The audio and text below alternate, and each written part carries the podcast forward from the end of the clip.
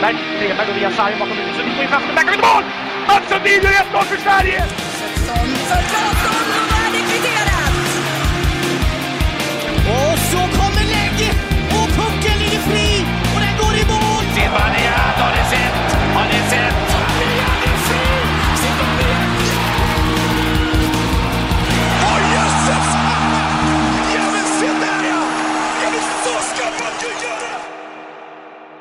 Vi säger välkomna till vad som är, Marcus, ett, eh, ett tokladdat avsnitt av podcasten så här ut, där vi för första gången kommer att ha gäster med. Och det är fan inga dåliga gäster. Jag tänker inte säga vilka de är, men de är svinbra alltså.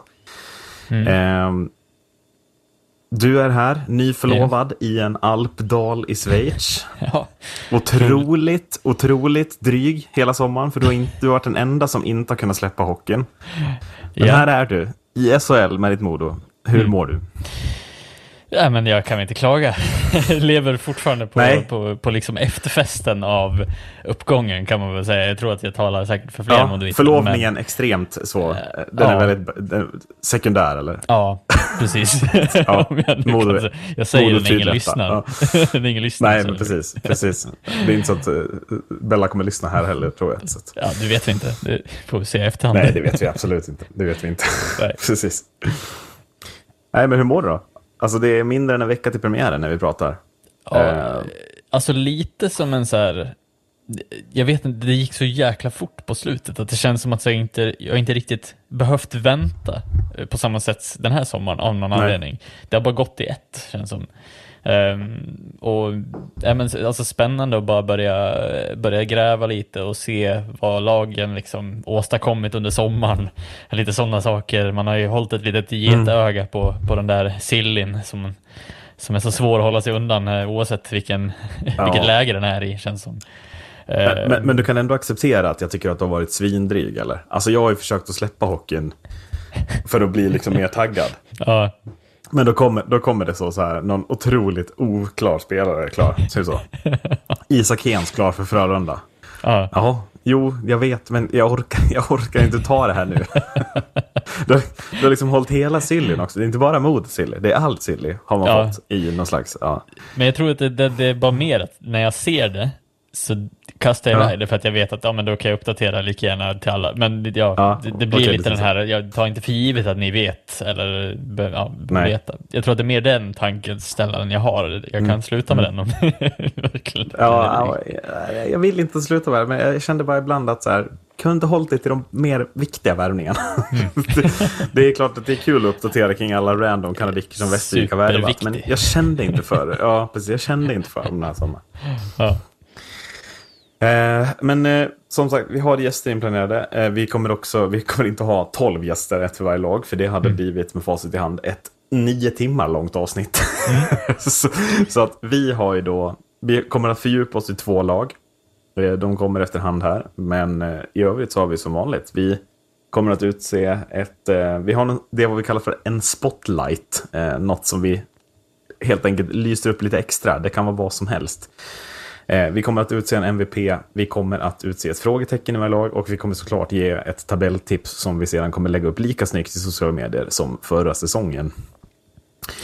Eh, och jag tänker helt enkelt att startskottet för SHL, eller för hockeysäsongen 23-24 ska jag säga, ska bli att jag ska gå igenom mod och hockey för dig. För det har du ju gett över till mig. Mm. Känns du trygg med det? Ja, jag hoppas det. ja.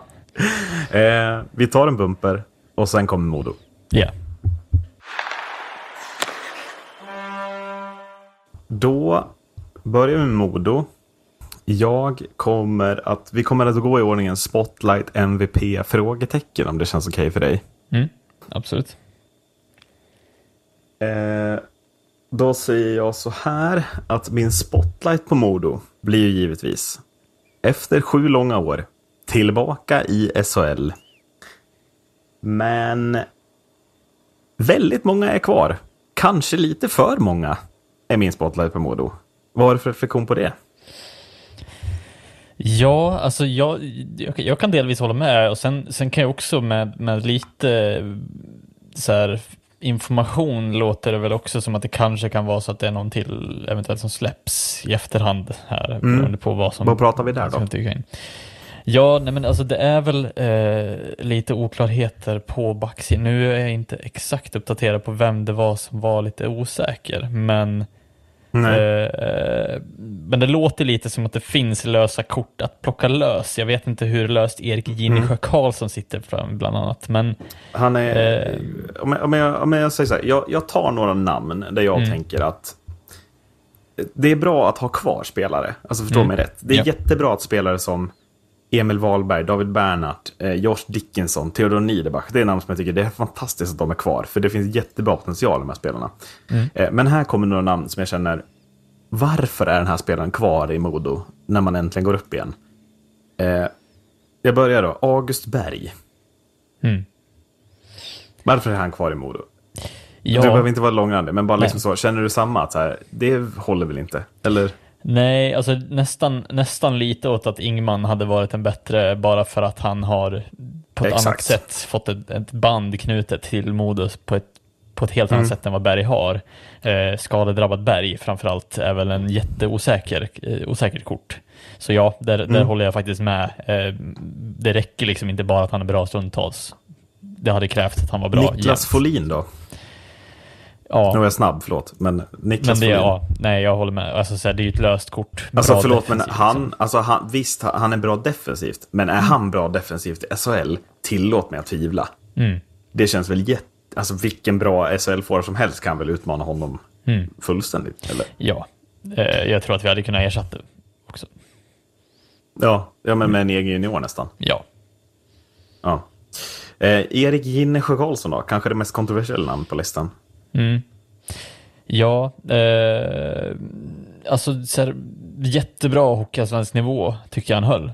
Men jag tror Mm. att det, det blir lite för mycket av, ja som du säger, det goda, att man tror att, att han håller en, en, en nivå i SHL och det tror jag, alltså han, har- han har för, vad ska man säga, han, han har för, för smal, liksom, smalt område för att täcka det som han ska ha för roll i Men jag tycker SHL-lag. det är skillnad på att hålla bra nivå i allsvenskan Mm. och att hålla toppnivå i allsvenskan. För de här andra spelarna som är kvar, många av dem höll ju topp, toppnivå i allsvenskan.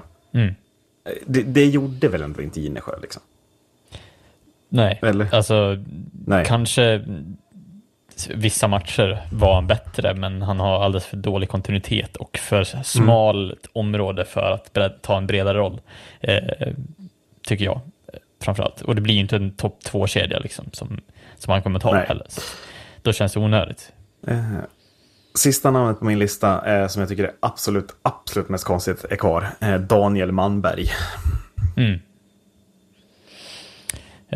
Som ju inte platsar. Det blir ju inget spel i SL för honom. Nej, och Han jag tror också att det är ett chans, namn liksom. som är på väg ut också. Det, jag vet att Ja, ja. Ka- Kalmar har varit på, jag tror det var Kalmar eller, nej det var nog till och med längre ner, men det, ja, något lag Mm. har ju varit på där och frågat och jag tror att det, det kommer att, alltså, det kommer att landa i en, antingen en utlåning eller en form av liksom, värvning till Hockeyallsvenskan, ska jag gissa på.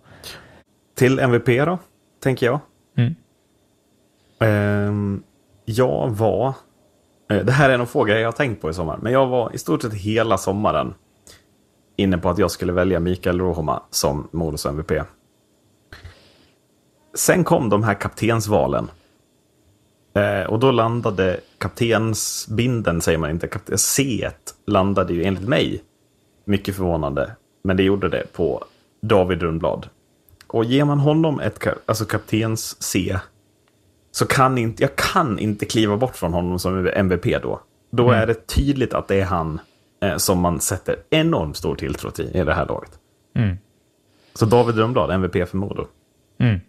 Ja, jag, jag, jag håller med dig också. Det, det känns lite, dels märkligt kanske på ett sätt att välja David Rundblad, men också jag förstår väl att någonstans har väl, eh, har väl de diskuterat och, och dividerat fram alltså flera olika förslag och landat i att David Rundblad är den absolut bästa ledaren i det här laget. Det måste de ju ha någon form av grund på. Eh. Både rutinmässigt men också alltså, i omklädningsrummet. Alltså måste ju ha klickat något så fruktansvärt bra i en grupp som redan mår bra. Eh, måste det ha gjort, för det känns ju väldigt konstigt i annat fall. Så eh, någonstans har jag väl ändå min tilltro till att Hinken och, och eh, Kalin har gjort rätt beslut här. Eh, men eh, ja, som sagt, det känns märkligt när det är ett, ett lag som har hållit ihop i så pass lång tid och många som kommer med rötterna från Modo som, som inte får chansen vidare. Sen kan jag förstå att Wahlberg kanske, kanske inte är, eh, det, är ju ett namn som kanske hänger lite Nej. löst Absolut. i den där backuppsättningen, så att då kanske man vill ha ett starkare liksom, ledarfrontfigur liksom, i, i den. Vad förväntar du dig av Rönnblad? Förväntar du dig maximal utdelning i stort sett eller? Nej men stabilitet framförallt tror jag. Alltså en, Mm. en trygghet, stabilitet tror jag man, man förväntar sig av en sån spelare. Eh, jag förväntar mig inte att han eh, på något sätt ska liksom komma in och göra eh, hur mycket poäng som helst. Eh, för där har, vi, där har vi redan alltså backar som jag tycker täcker in på den. Jag tänker framförallt på David Berner som, som jag har Mm. lite förväntningar på ska vara eh, någorlunda bra offensivt. Ehm, och Nässén också framförallt. Men det känns lite som att han ska vara den här tryggheten och punkten i att den där första kedjan ska kunna med gott samvete hålla ganska högt tryck uppåt. För det är väl där vi måste sikta liksom, med, med ett ganska, eh, ganska rörligt anfallsspel framförallt. Eh, utan att få, tappa liksom djupet på det sättet. Ehm, så där någonstans alltså landar jag väl i det, alltså en ledarfigur och, och, och en trygghet, en trygg punkt att luta sig tillbaka till i mål. Ja.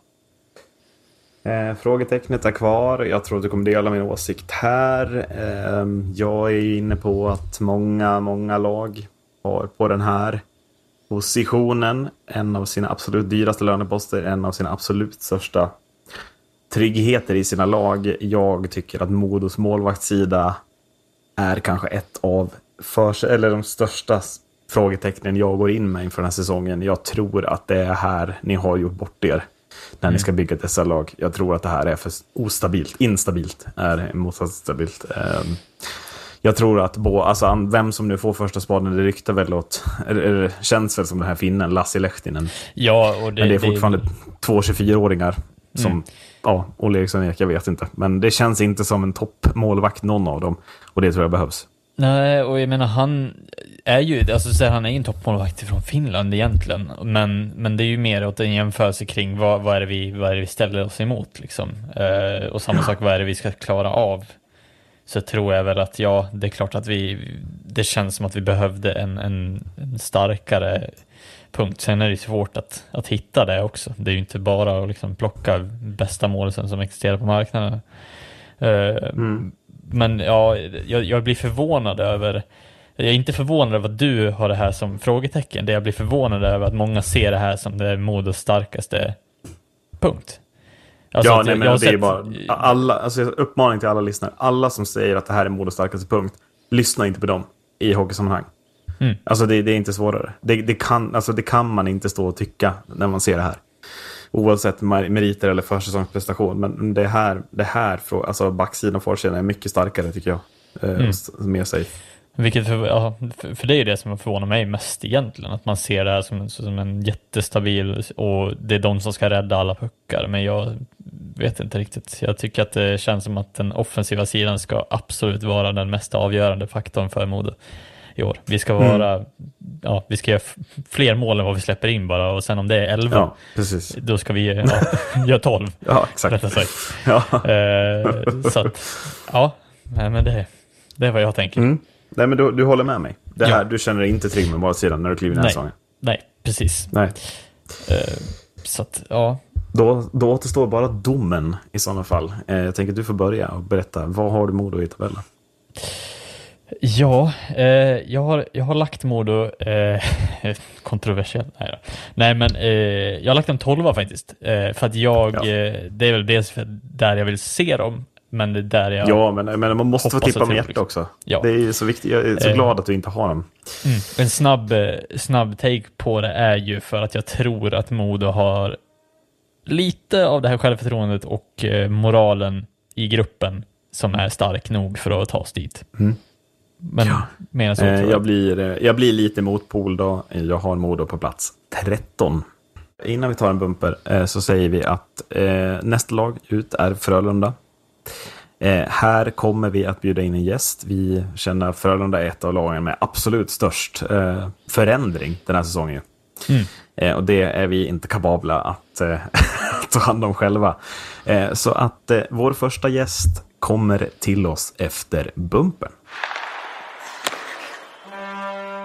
Då ska vi i podcasten Sarg uts historia välkomna vår första gäst, Marcus. Eh, och jag tänker att vi har ju varit restriktiva med gäster, kan vi låtsas som. Så att vi måste ju slå på stort när, när det väl är dags. Välkommen till Sarg ut, säger vi till Niklas Norlind. Tack så mycket. Jag ty tyckte ni sa att ni slog på stort. Vad, vad är det som ska in då undrar jag? Ja, men jag tänker att eh, det är inte varje podd som ändå har en kändis som gäst. Det, det, kan man kalla dig för det?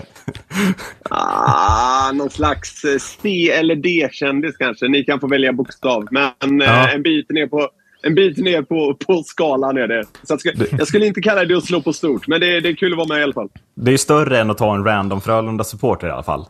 Får du väl ändå säga. Det, ja, det, ja, det, det, det, kan, det kan du få säga. Sen har ni Ja, men det- fan. Det är ju inte alla som har. Hur många visningar har ni på de här filmerna på YouTube? Med era skämt. Det är väl ändå uppemot jag, halvmiljonen? hat, jag hatar ska jag säga, när de här världarna kolliderar. Men eh, Ja, vi, okej. ett, ett tag snittade vi runt en miljon, men det gick ju ner. Det gick ner rätt Ja. mycket de senaste åren. Mm. Men nu, nu gör vi ju dem inte längre. Kan jag säga, Nej, Kicken. nej, just det. Nu eh, gör vi, gör vi en podd på heltid, eller vad man ska säga istället. Mm. Över till Eh, hockeyn.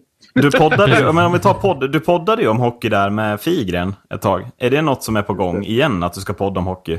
Eller är det bara något vi har missat? Eh, för, för att göra en lång historia kort så kunde vi inte fortsätta göra den podden, Släpp sargen, i och med att jag slutade på företaget som liksom producerade den, eller vad man ska säga. Jag gjorde liksom den inom ramen för en anställning och sen eh, när jag slutade där och startade eget så ja, vi, vi fick inte ihop det liksom att kunna fortsätta med den. Eh, och eh, Sen är annonsmarknaden just nu jävligt kärv, så det, det, det är svårt att starta en helt ny podd om något så nischat som hockey. I Sverige är, alltså hockey är inte så jävla stort eh, som många kanske vill tro. Så det, det är liksom svårt att få riktigt bra rullning på eh, en hockeypodd. Så, eh, så som det är nu, idag när vi spelar in här, så, så ser det lite halvmörkt ut. Eh, för, för den kommande tiden för mig och Figge. Jag kommer eventuellt göra en lite annan grej som kommer märkas i kanske mitten av oktober och framåt. Eh, så jag inte får säga än vad det är. Det är inget jättestort, men eh, det har eh, kanske med podd att göra. Mm, okej. Intressant. Okej. Det, det låter väldigt Håll spännande. utkik. Ja. Vi ja, också men vi får se. Jag, jag, Figge, jag, vill, vi vill fortsätta podda och tycker det är jävligt kul att störa hockey på ett lite mer lättsamt sätt. Vi, vi ska bara hitta ett sätt att få till det. Eh, men om vi går in lite på supporterskapet då. Hur, eh, hur mår Niklas Norlin som, som Frölunda-supporter med mindre än en vecka kvar till premiären? Ja. Fan, hur mår man? Alltså, det är lite skräckblandad förtjusning. eh, det, det ska bli... Eh, det, det, det ska bli kul. Jag, den här sommaren, jag, jag har inte längtat efter hockey så mycket som jag brukar göra under somrarna. För förra säsongens slutspel var en sån jävla pers. Så liksom, det tog fram till augusti innan eh, nervositeten från match 7 mot Färjestad hade lagt sig. Eh, så eh, eh, det sitter fortfarande i lite det här med att så här, hockey kan också vara rätt jobbigt att titta på. Nej, det ska bli svinkul. Jag, jag mår bra. Frölunda känns eh, mer spännande än på väldigt, väldigt länge. Frölunda kanske inte känt så här spännande sen Roger Rönnberg kom in för 730 säsonger sedan. eh, så det är liksom... Eh, det känns lite ovisst, men det känns jävligt spännande. Så kan jag säga. Eh, jag tänker att mycket av det du pratar om handlar om, eh, jag har gjort lite matematik här innan, men eh, Joel Lundqvist, Ryan Lash och Patrik Karlsson återfinns ju inte i det här bygget. Jag tror jag räknade rätt när jag fick det till 1794 matcher i Frölunda-tröjan för de här tre spelarna. Hur, eh, det- det alltså, är hur känns det att de här inte kommer vara med? Liksom? Det är, Ja. alltså, bara jag kan känna att det är helt sjukt. Liksom så här, Gud vad sjukt att inte de här ska vara i Frölunda. För att det känns som att de har varit Frölunda på ett sånt sätt. Ja, det är ju, eh, alltså det är ju en uh, rebuild, om man vill använda ett amerikanskt uttryck, av Guds nåde eh, på något sätt. Och det är ju liksom det är ju en era som går i graven. Framförallt med Joel Lundqvist, måste man ju säga. Såklart. Eh, så det är, liksom, det, det är något helt nytt nu från det. Det, det känns jävligt... Det känns jävligt konstigt. Man, man är så jävla van vid att så här, ah, det är lite spelare som kommer in och några åker ut och sådär. Liksom. Men den här stommen finns alltid kvar med Joel och hans polare. Men nu är det liksom... Nu är inte ens de kvar längre. Så det, det känns så jävla känns så jävla sjukt på något jävla vänster. Det känns, känns nytt. Det är ju, alltså, alltså om man ser till truppen som så, det är fem stycken gubbar på 35 och uppåt som, eh, som lämnat.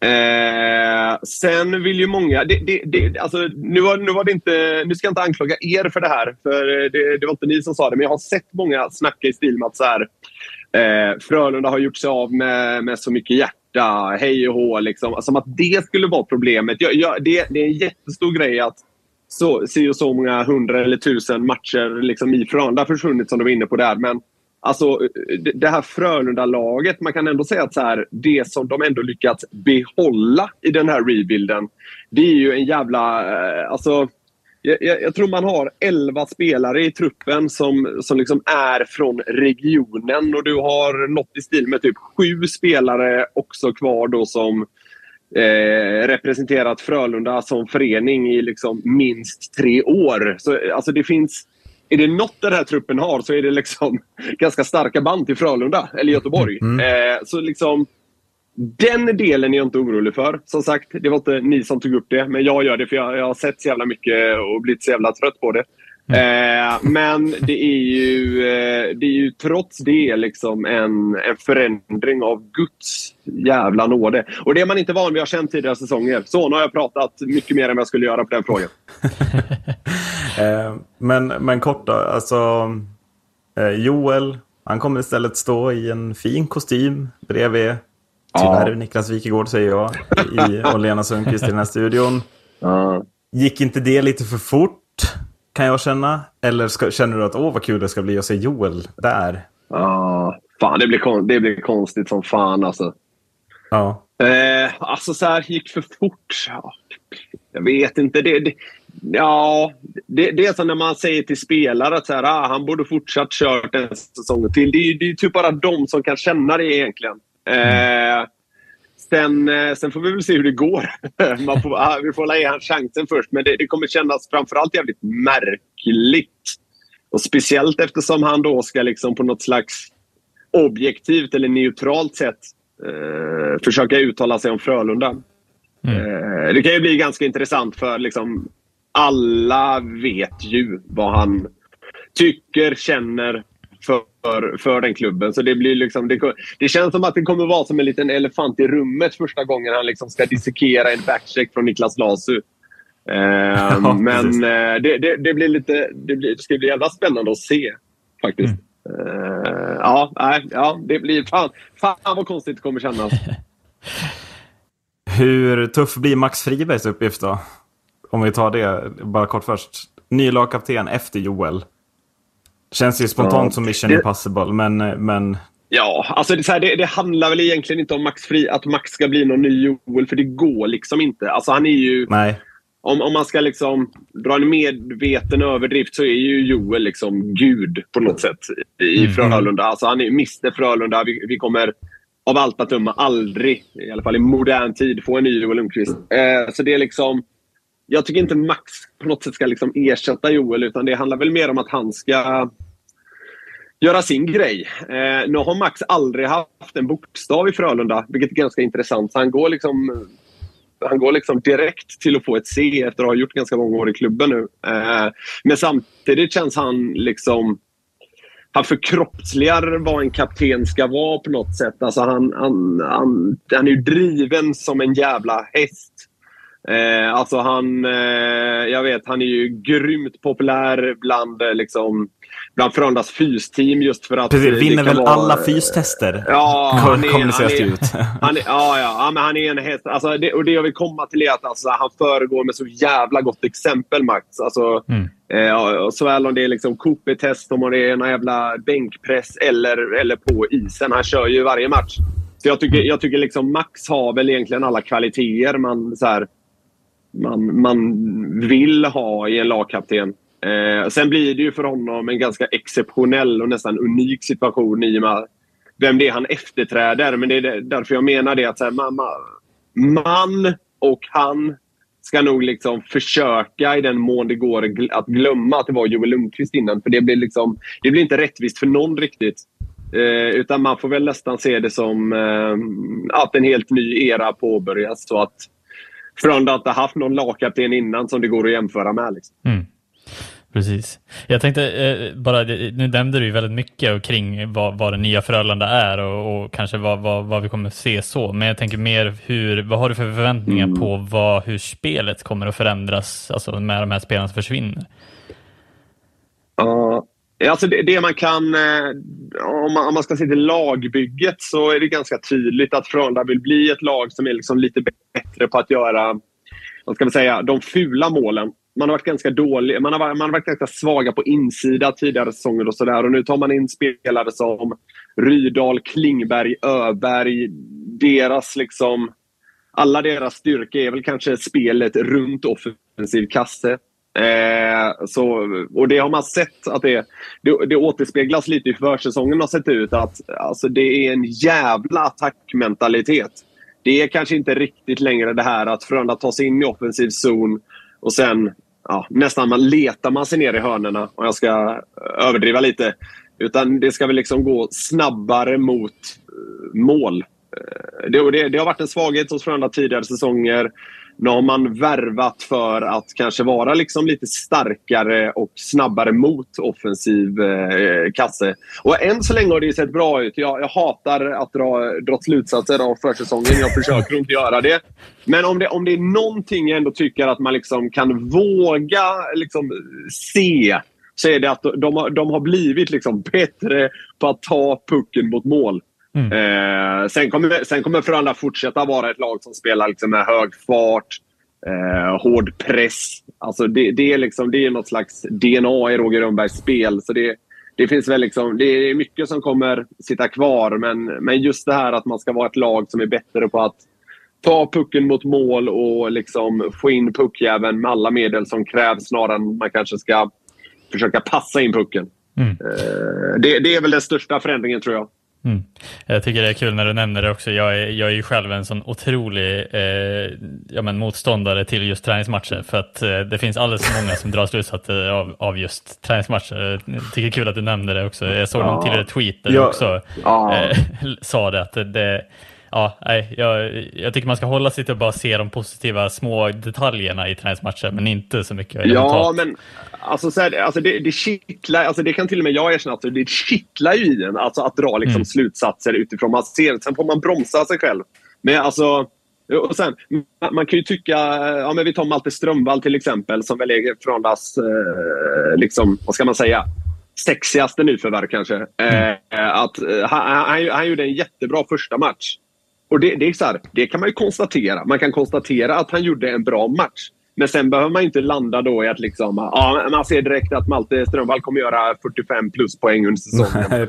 Och det, det, det är lite den missen jag tycker många gör. att så här, Man kan inte nöja sig med ja, men han såg bra ut idag. Utan det ska liksom direkt bli hur många poäng per säsong kommer det här leda till?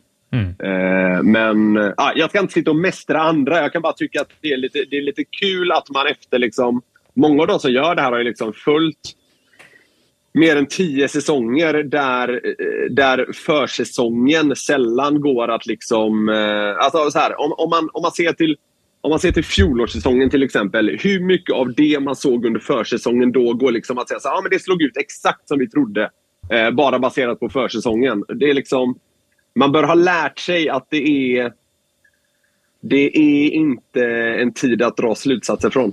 Nu blev det ett luddigt resonemang, men jag tror, jag tror ni förstår vad jag menar. Men, men eh, om man säger så här, kan du se det som rent negativt att Frölunda har vunnit sju av åtta matcher på försäsongen? Sett till vad vissa går in med då för krav inför säsongen. Ja, kanske. Jag diskuterade det med min farsa tidigare idag faktiskt. Att eh, Frölunda låg ju under inför tredje perioden mot Rögle i genrepet. Mm. Och då, då satt jag så här, bara fan. Det är klart man vill att de ska vinna. Det är alltid Ja, roligare när de vinner. Men kan det vara lite, lite bra om de torskar genrepet? Ja, okej, alltså, ja, men det- ja. ah, alltså, alltså, jag satt och bollade det med mig själv här och sen, sen knöt man även stenhårt när de vände till 4-3. Eh, I en helt meningslös match. Men, eh, men alltså så här.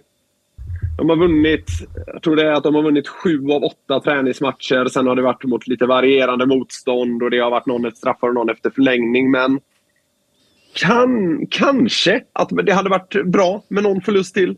Mm. Eh, men ah, det, det, det är också så här, alltså, vi har ju sett exempel genom åren på båda grejerna. Lag har typ gått rent under försäsongen och sen åkt rätt ur. Och det, liksom, vi har väl sett motsatserna också. Så eh, jag, jag vet inte. Det, nu, det, det är så jävla svårt att säga om. Ja. Eh, om vi går vidare istället till något som är lite lättare att säga om då, eller vad man ska säga. Men eh, om vi säger att eh, Joel Lundqvist är en instans som har lämnat nu. Den instansen är borta. En instans som ju ändå är kvar i Frölunda är ju Roger Rönnberg. Är han den tränaren fortsatt som sitter absolut säkrast i SHL skulle jag säga. Han kommer väl slå det där rekordet i år. Vad är det som behövs? 14 segrar för att vara den segerrikaste tränaren 13. någonsin. 13. Ja, du hade koll. Ja, så det, ja, det, eller, eller om det är 13 för att tangera. Det, Ja, ja men det, det, kommer kan- ju slås. Frölunda kommer ju vinna tillräckligt många matcher för att han ska slå det. Ja, det lär väl Ja, ske. det det får man väl ändå ja. säga.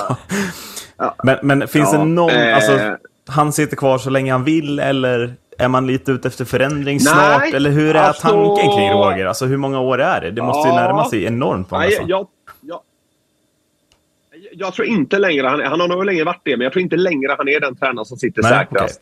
Eh, för, för nu är det bara två säsonger kvar på hans kontrakt också. Eh, så... Och nu, nu har ju Frölunda visat att det finns lite handlingskraft i den här jävla klubben också. Eh, när man gjorde den här liksom, eh, rebuilden och tog några jävligt obekväma beslut. Eh, och, och relativt snart tror jag att man kommer gå på ett annat tränarspår. Sen om det är liksom efter den här säsongen eller om fyra säsonger, det vet jag inte. Men eh, eh, jag... Det, det, så här, det, det har ju man, glöm, man glömmer i och för sig lätt, det är till och med jag eh, ibland, eh, att Frölunda var inte jättelångt ifrån att ta sig till SM-final eh, är våras. Eh, man var ett öppet mål från att pressa det till en sjunde avgörande semi. Så Frölunda gjorde, en bra, Frölunda gjorde en bra säsong. Men innan det däremot så har det varit lite knapert med resultaten. Eh, så liksom, det är inte så att Roger Rönnberg har radat upp fenomenala säsonger på slutet.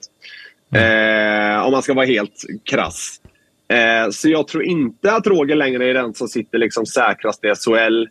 Däremot så tror jag det ska jävligt mycket till för att liksom Frölunda ska sparka honom. Ja. Eh, det, det, det tror jag inte kommer ske. Men, men jag tror däremot att så här, nu har förändringens vind börjat blåsa lite inom Frölunda på något sätt. Och, eh, och, och, och i den på något sätt så tror jag att vi tids nog även kommer se ett eh, tränarbyte. Eh, sen, sen när, ja, helt omöjligt att snacka om. Men, eh, men ja, det, det, det är också en jävla era som kommer dö ju. Och det kommer också göra svinont. Men eh, ja, vi, vi snackar om att det är tufft för Max Friberg att ta över inom Ja, extrema citationstecken efter Joel Lundqvist.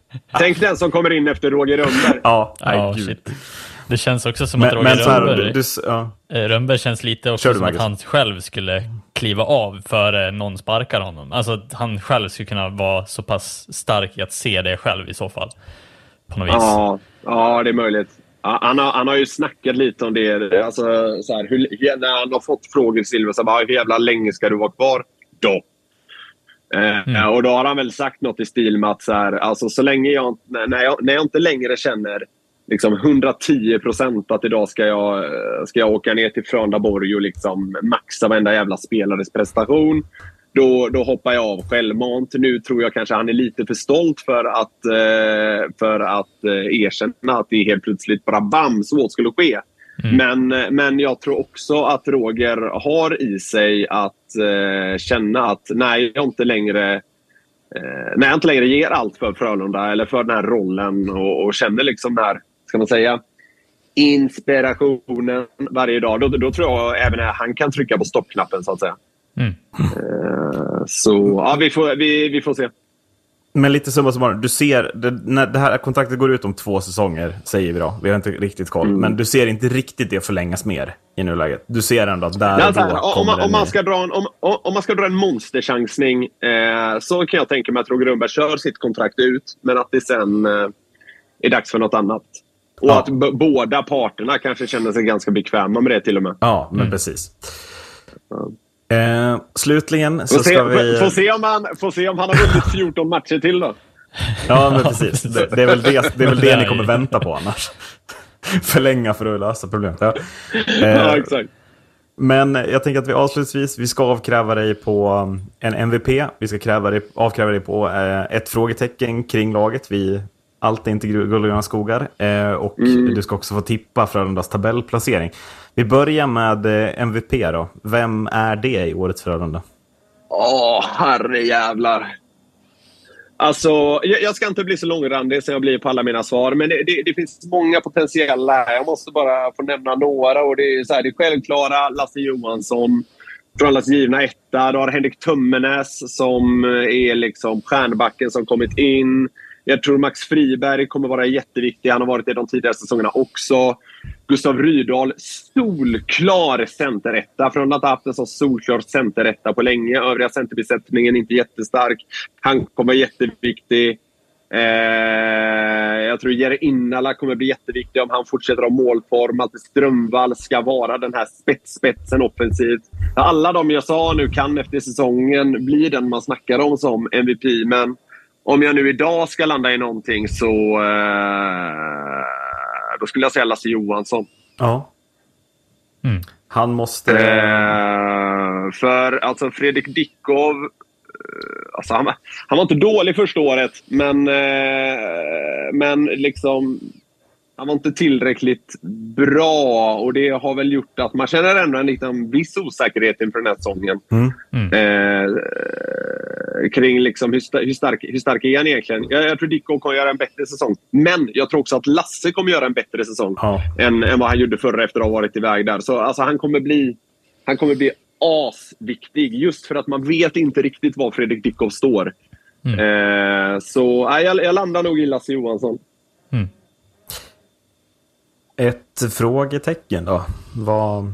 Du nämnde centersidan lite kort. Är det där du landar eller är det något annat vi ska hålla utkik efter? jag vet, jag vet inte. Jag, jag, kan, jag kan säga... Vi kan väl tillägga det att en center ska nog in.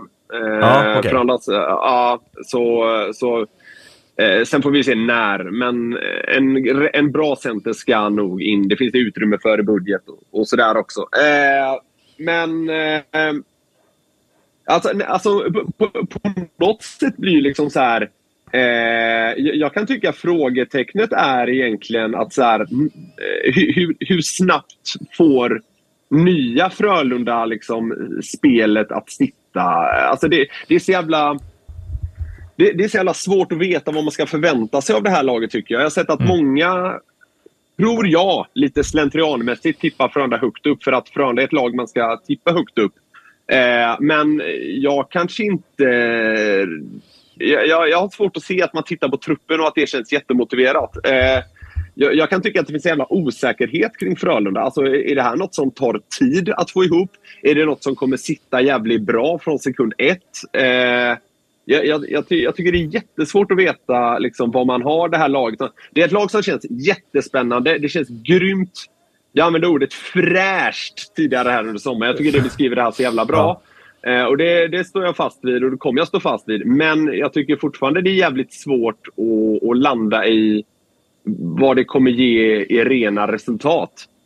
Eh, så alltså, jag, jag tycker liksom så här, nya Frölunda, hur bra är de direkt? Det kan jag tycka är egentligen liksom den stora osäkerhetsfaktorn. Mm. Eh, vill man ha något lite tydligare, tydligare så ja, Centersidan. Ja. Ehm, eh, du sa det var lite omotiverat att man skulle tippa Frölunda högt. Var tippar du dem då? Om du måste ge en tabellplacering. Om, om, man, om man måste ge... Ja, nej. Som jag säger tidigare, man får så jävla försiktig med sånt här i och med att man inte vet vad som händer under en lång säsong. Men ja, absolut. Jo, men fan det är kul också. Man behöver inte, det behöver inte vara blodigt allvar för att. Eh, då säger jag att Frölunda kommer eh, sexa. Sexa. Det är ändå direkt slutspel. Det måste ju anses som godkänt i sådana fall. Eh, Ja, alltså, Ja. alltså jag, jag, satt, jag satt med tippning tidigare där jag tycker plats 3 till 9 eller något åt det hållet är fullkomligt omöjligt att tippa. Ja. Eh, Du har en tydlig men- topp två, låter det som då. Ja, Eller- det har jag. Vilka är det jag. Ja, det Vill vi direkt veta. Ja, Färjestad och Rögle. Färjestad och Rögle, okej. Ja, de har jag nog som topp två. Och sen bakom där känns det så jävla jämnt. Mm. Eh, Men eh, jag sa att 3 till 9 var, var svårt, så jag placerar Frölunda mitt i där någonstans. då. Ja, precis, det är väl Eh, sex- eh, se- ja, ja, exakt. Nej, men jättesvårt. Frölunda känns jättespännande, men jag ska säga något så ja, då sätter vi Ladonda. Eh, med det sagt så säger vi stort, stort tack Niklas för att du ville gästa podcasten Sarg ut och prata Frölunda. Eh, ha en fantastisk säsong. Tack själva grabbar. Sorry att jag blev för långrandig, men det, det går inte att trycka på, på bromspedalen för mycket. Det var Kör allt vi ville. Tack så mycket. Det blir som när man brinner för det. Kör hårt. ha det bra Niklas. Ja, men man vill säga mycket. Ha det gött gubbar! Tack för att jag fick vara med. Det var Frölunda ett återigen stort tack till Niklas Norlind för hans medverkan i podcasten Sarg ut. Eh, vi går på nästa lag Marcus och nu är det du som ska få hålla i trådarna. Vilket är nästa lag vi går till? Ja du, nästa lag vi går till, eh, får vi vara dynamiska här och bara gå på ett lag helt enkelt? Som, Ja, som är jag mest tänker att det är härligt. Ingen jävla Ja. bokstavsordning. Nej. Det har vi gjort för mycket. Ja, det, det, det har vi gjort för sista gången nu helt enkelt. Eh, Men jag, ja verkligen. jag vill ju gå in på Oskarshamn. Känns som en Oskarshamn börjar vi med, absolut. liten rolig, eh, rolig grej på. Jag Mm. har ju också skrivit in, bara för att, liksom, bara för att jag ska vara jobbig också, och säga att jag har skrivit in också ett intressant nyförvärv för varje lag jag har gjort. Det kanske vi Ja, kan göra okej, ja. lite dynamiskt också. Jag nämnde nog Rojo Makort i Modo. Eh, Ja. Det är ju det jag håller absolut högst i Modo. Lägger Ja. jag till då eh, som eh, liksom en nugget. Ja. eh, Mm. precis. Spotlight Oskarshamn. Nej men, eh, Spotlight, eh, det, det här blir ju väldigt dynamiskt också givetvis, men jag kan tycka att Spotlight är lite av när kommer de här att räknas som ett stabilt SHL-lag? Eh, tycker jag att man börjar höra lite kring och börja diskutera för sig själv i alla fall. När kan man ta Oskarshamn på allvar? Är väl min största liksom eh, fråga i livet känns som numera. Eh, men vad, vad, vad, känner du, vad känner du där kring? Eh, Jag säger så här, jag har gjort det i min tippning för första gången sedan de kom upp i år. Mm. Anledningen till att jag har gjort det är mycket i två kontrakt. Det är Patrik Karlkes kontrakt och det är framförallt Oskar Engsons kontrakt. Där jag tycker att Oskarshamn visar att vi menar allvar. På riktigt. Eh, Det har de gjort tidigare säsonger också. Men det här är ju det första gången som man känner att det här är på riktigt, riktigt. När de här två kontrakten skrivs. Eh, Så att, eh, mm, jag väntar med tabellplacering. Men det, det är så jag känner. Mm. För det, det känns inte riktigt, eh, för, jag satt och funderade på det också med att så här, Somela out känns inte så tungt på Oskarshamn som förening på det sättet. Som det Nej, det är väl de som mår... år. Alltså, alltså precis. Alltså, om, man, om alla lag hade haft Somela så är det Mm. Oskarshamn som hade varit minst påverkad av det. Det kan jag hålla med om, absolut. Sen, det är ju magstarkt att säga att det inte är ett Ja, tapp. ju- Eller vad menar du? Men du förstår ju vad jag menar. Alltså det är inte så att säga, Ja, jag förstår precis. Ja, jag håller med. Med, som Det är mindre jobbigt för Oskarshamn Ja. än om Modo hade haft Somela. Ja. Mm. Precis. Mm. Eh, nej, så att eh, det bara tycker jag att det är liksom. Eh, och ett intressant nyförvärv som vi bara svischar förbi här är ju liksom Lukas Jacek då som kommer in istället eh, för Somela. ja, och som är ersättaren ju, ska vi Ja. väl säga. Alltså det är han som har spelat mellan Oksanen och Karlqvist på försäsongen. Mm.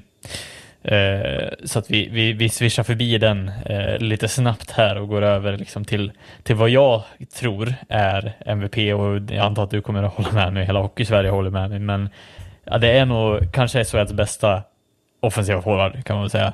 Patrik Karlqvist. Ja. Som kommer att vara MVP. Kanske tillsammans med Lukas Jasek, men det är ju nyckeln till att det ska komma, komma Kan man, kan man annars bara, bara tanke, kan man tänka en dubbel MVP här? Engsund, Karlqvist. Mm. Engsund, tydlig första back, Karlqvist, ja som du säger, en av ligans absolut bästa, troligen den bästa offensiva spelaren. Mm. Att det är de som liksom för Oskarshamn nästa steg. Alltså det finns ju ett steg kvar att ta för dem, om man tänker så. Eh, Precis. Förstår du vad jag menar? Ja, precis. Och det, det leder ju mig nästan lite in i, i vad jag har som frågetecken också. Eh, Ja, ja, som, som är ju lite det här, dels vem som klickar med Karla, men den absolut största frågetecknet är ju när Oskarshamn, alltså så här, kan de få sin offensiv att fungera, det, det är ju nyckeln så, men defensiven, när är den liksom redo för att vara liksom klicka ihop med den offensiva biten. Jag tycker att det blir väldigt Ja. intressant att se om, om, om det blir så att de, de kommer att kunna matcha vad de släpper in helt enkelt. Eller om det kommer att vara alldeles, alldeles för mycket eh, tyngd på att det är en dålig defensiv. För det är väl det som har varit liksom snacket de tidigare säsongerna. Alltså, många anledningar till att vi tippade dem i botten förra året, det var för att defensiven såg så fruktansvärd ut. Och den var ju inte bra. Det hoppas jag folk, alltså, man får inte glömma det, att det var ju katastrofalt defensivt. Men det var ju bara, offensiven var ju mycket, mycket bättre än man trodde. Eh, Men det är väl som du säger, det är väl, det är väl verkligen frågetecknet att är inte defensiven bättre, ja då är de ju, hamnar de ju liksom, då hamnar de ju inte i topp 6. Det är ju inte svårare, Nej. tänker jag. Jag vet inte hur du tänker. Nej, eh, och det är ju liksom svårt att, att motivera på något annat sätt heller. Alltså det blir ju det blir så avgörande för ett helt hockeylag att så här, man, Oskar, Eng, Oskar Engström kanske är ett steg åt rätt riktning i den här liksom, frågan, men jag tycker att det blir en större fråga om, om alltså, när, när de känner sig redo för att ta nästa, liksom, nästa steg uppåt i tabellen, rättare sagt. Mm. Eh, ja.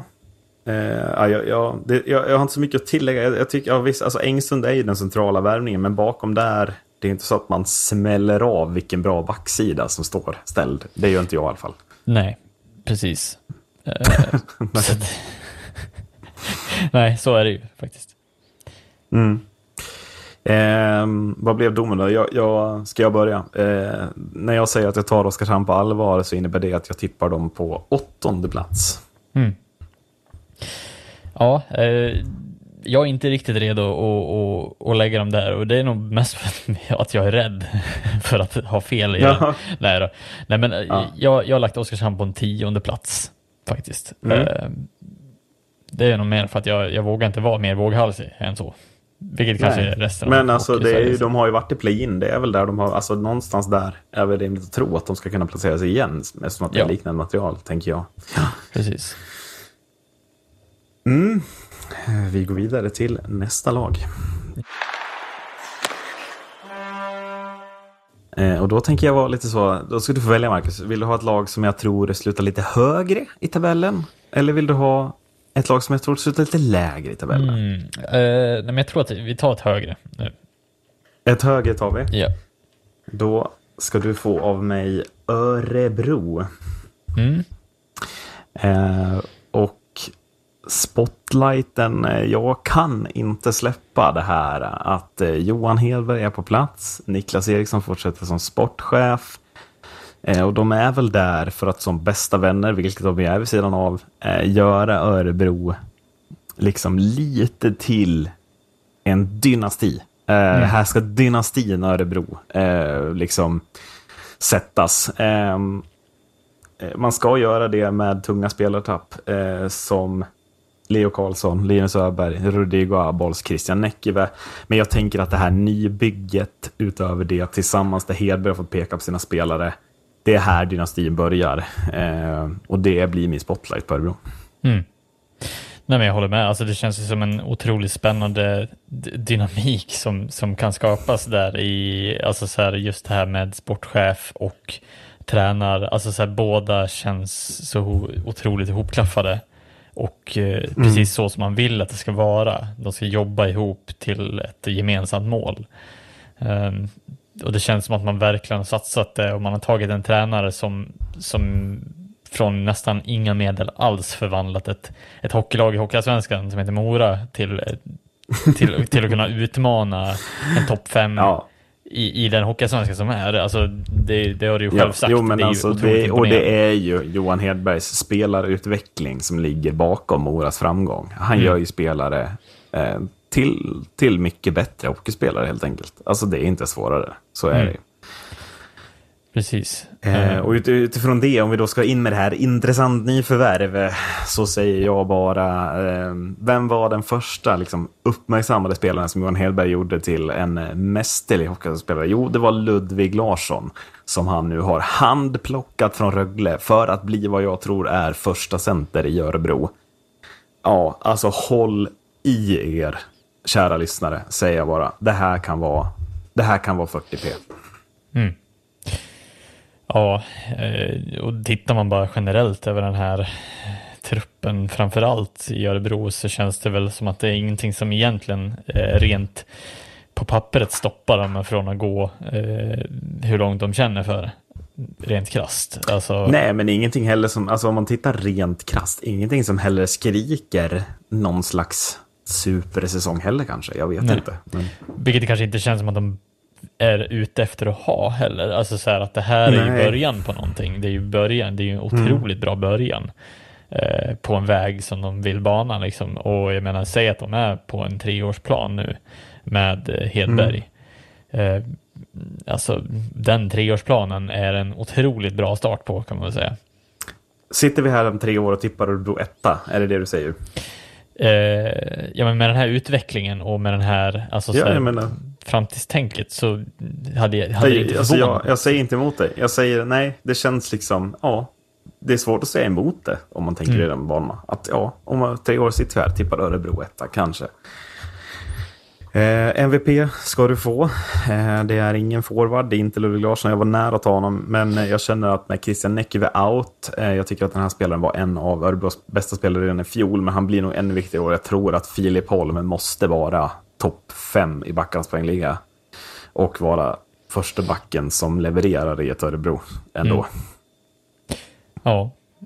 Ja, lite förvånad. Alltså, så här, jag hade väl nästan trott att du skulle ta en forward. Eh, framförallt när du hade Ludvig Larsson också.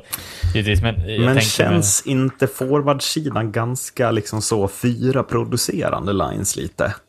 Alltså, förstår du vad jag menar? Med, jo, Känns samtidigt, kanske inte riktigt som att det ska vara liksom som Oskarshamn, så här, två producerande och två spelar 0-0 lines på det sättet, utan att vem som helst ska lite kunna göra mål när det krävs eh, på något sätt. Ja, jo, kanske, men sen, sen eh, alltså, man, man är ju lite frestad och hört ganska gott om en viss Mattias Bromé som, som kan potentiellt ha en, en nivå som, som blir obehaglig i Örebro eh, och i SHL i år. Det. Eh, Alltså Mm. det är väl bara mer den, åt det hållet som jag tänker att fan, kan han steppa upp en nivå till och vara sådär bra så ja, varför inte? Eh, att inte den är MVP i så fall känns ju, alltså så här, ja, men jag håller med dig, det, det finns ju en, en, en styrka i att ha en back också som, som MVP. Ja, ja, nej. Jag försöker mest leda in dig, du är inte riktigt med mig, jag försöker leda in dig i frågetecknet där jag, där jag ändå sett, jag, mitt frågetecken är spetsen. Mm. Alltså jag, jag ser ingen i Örebro som är så tydligt, den här spelaren kommer vinna poängligan, den här spelaren kommer vara, göra 45-50 poäng. Eh, jag, alltså jag ser att det är, man tänker i tanke med ett, en total hockey där vilken line som helst ska kunna gå in och producera poäng. Men det känns som man kan åka på några nitar i de där matcherna där man behöver så. Här behöver vi en spelare som gör fyra poäng och liksom, det klickar inte i övrigt. Vi behöver någon som kliver fram och, och bara fixar det på egen hand lite. Jag ser inte riktigt den spetsen om jag ska vara ärlig. Ja. Nej, Men du nej, kanske alltså, ser den. Jag vet inte. Eller liksom, Alltså, ja, ja, det är väl klart att det, det, det finns ju vissa orosmoln, men, men jag tror ändå att Bromé har mer att hämta. Eh, Man har varit lite besviken på hans tidigare säsong, kanske, men jag ser inte att han, alltså så här, det är ju ingenting som hindrar honom egentligen med ett Örebro som mår otroligt bra, lite fräschare syn på, på tränarsidan. Alltså, får han det att klaffa, ja men fan, varför, vem är det som säger emot att han gör 50-60 poäng Eh, fall. inte jag. Jag säger bara att eh, han har inte gjort det tidigare säsonger. Nej. Alltså det måste ändå till en nivåhöjning. Eh, Mm. Och den kan han absolut få. Eh, Men jag tycker att det är vissa andra lag som jag har i toppen, jag har Örebro i toppen nu, där jag ser att det är ganska tydligt att mm, här kommer det nog göras en del jävla poäng. Det är ganska tydligt, känner Mm. jag. Men eh, mm. Absolut. eh, tabellplacering då? Vill du ha min först? Ja, vi kör så. När du är... Absolut, Ja. absolut. Du ska få den. Och det är plats nummer sex har jag lagt Örebro. Mm, jag, har, jag skickar upp dem på plats tre, sticker ut lite. Ja. Åker vi.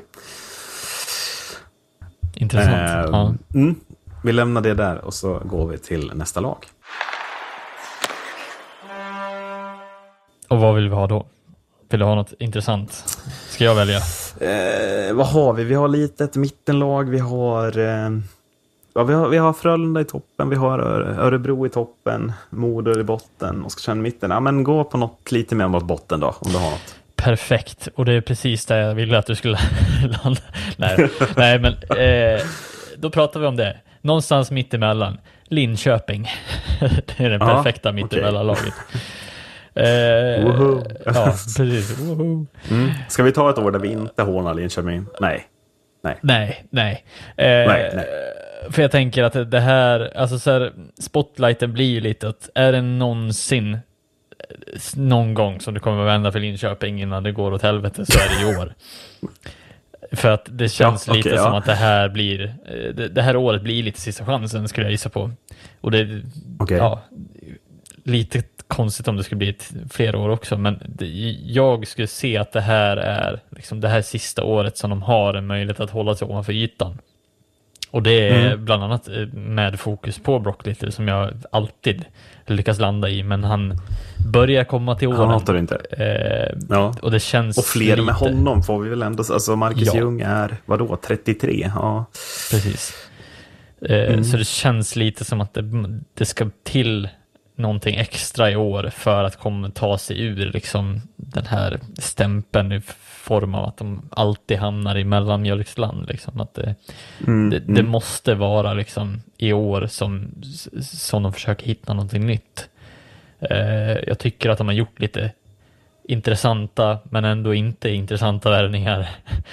alltså det är lite Mm. både och där, lite blandade kompotter men nej, jag, jag, jag ser inte att, att Linköping, jag vet inte hur länge de ska liksom försöka hålla sig över ytan. Det känns som vi pratar om det här varenda år vi, vi tar upp den här Det, det känns som att det alltid ligger en överhängande risk med Linköping, att det går fullständigt åt helvete. Så jag förstår verkligen vad du menar. Att man ser snarare liksom att det går ruskigt dåligt än att det går, oj, plötsligt blir de jättebra. Liksom. Eh, Så att absolut.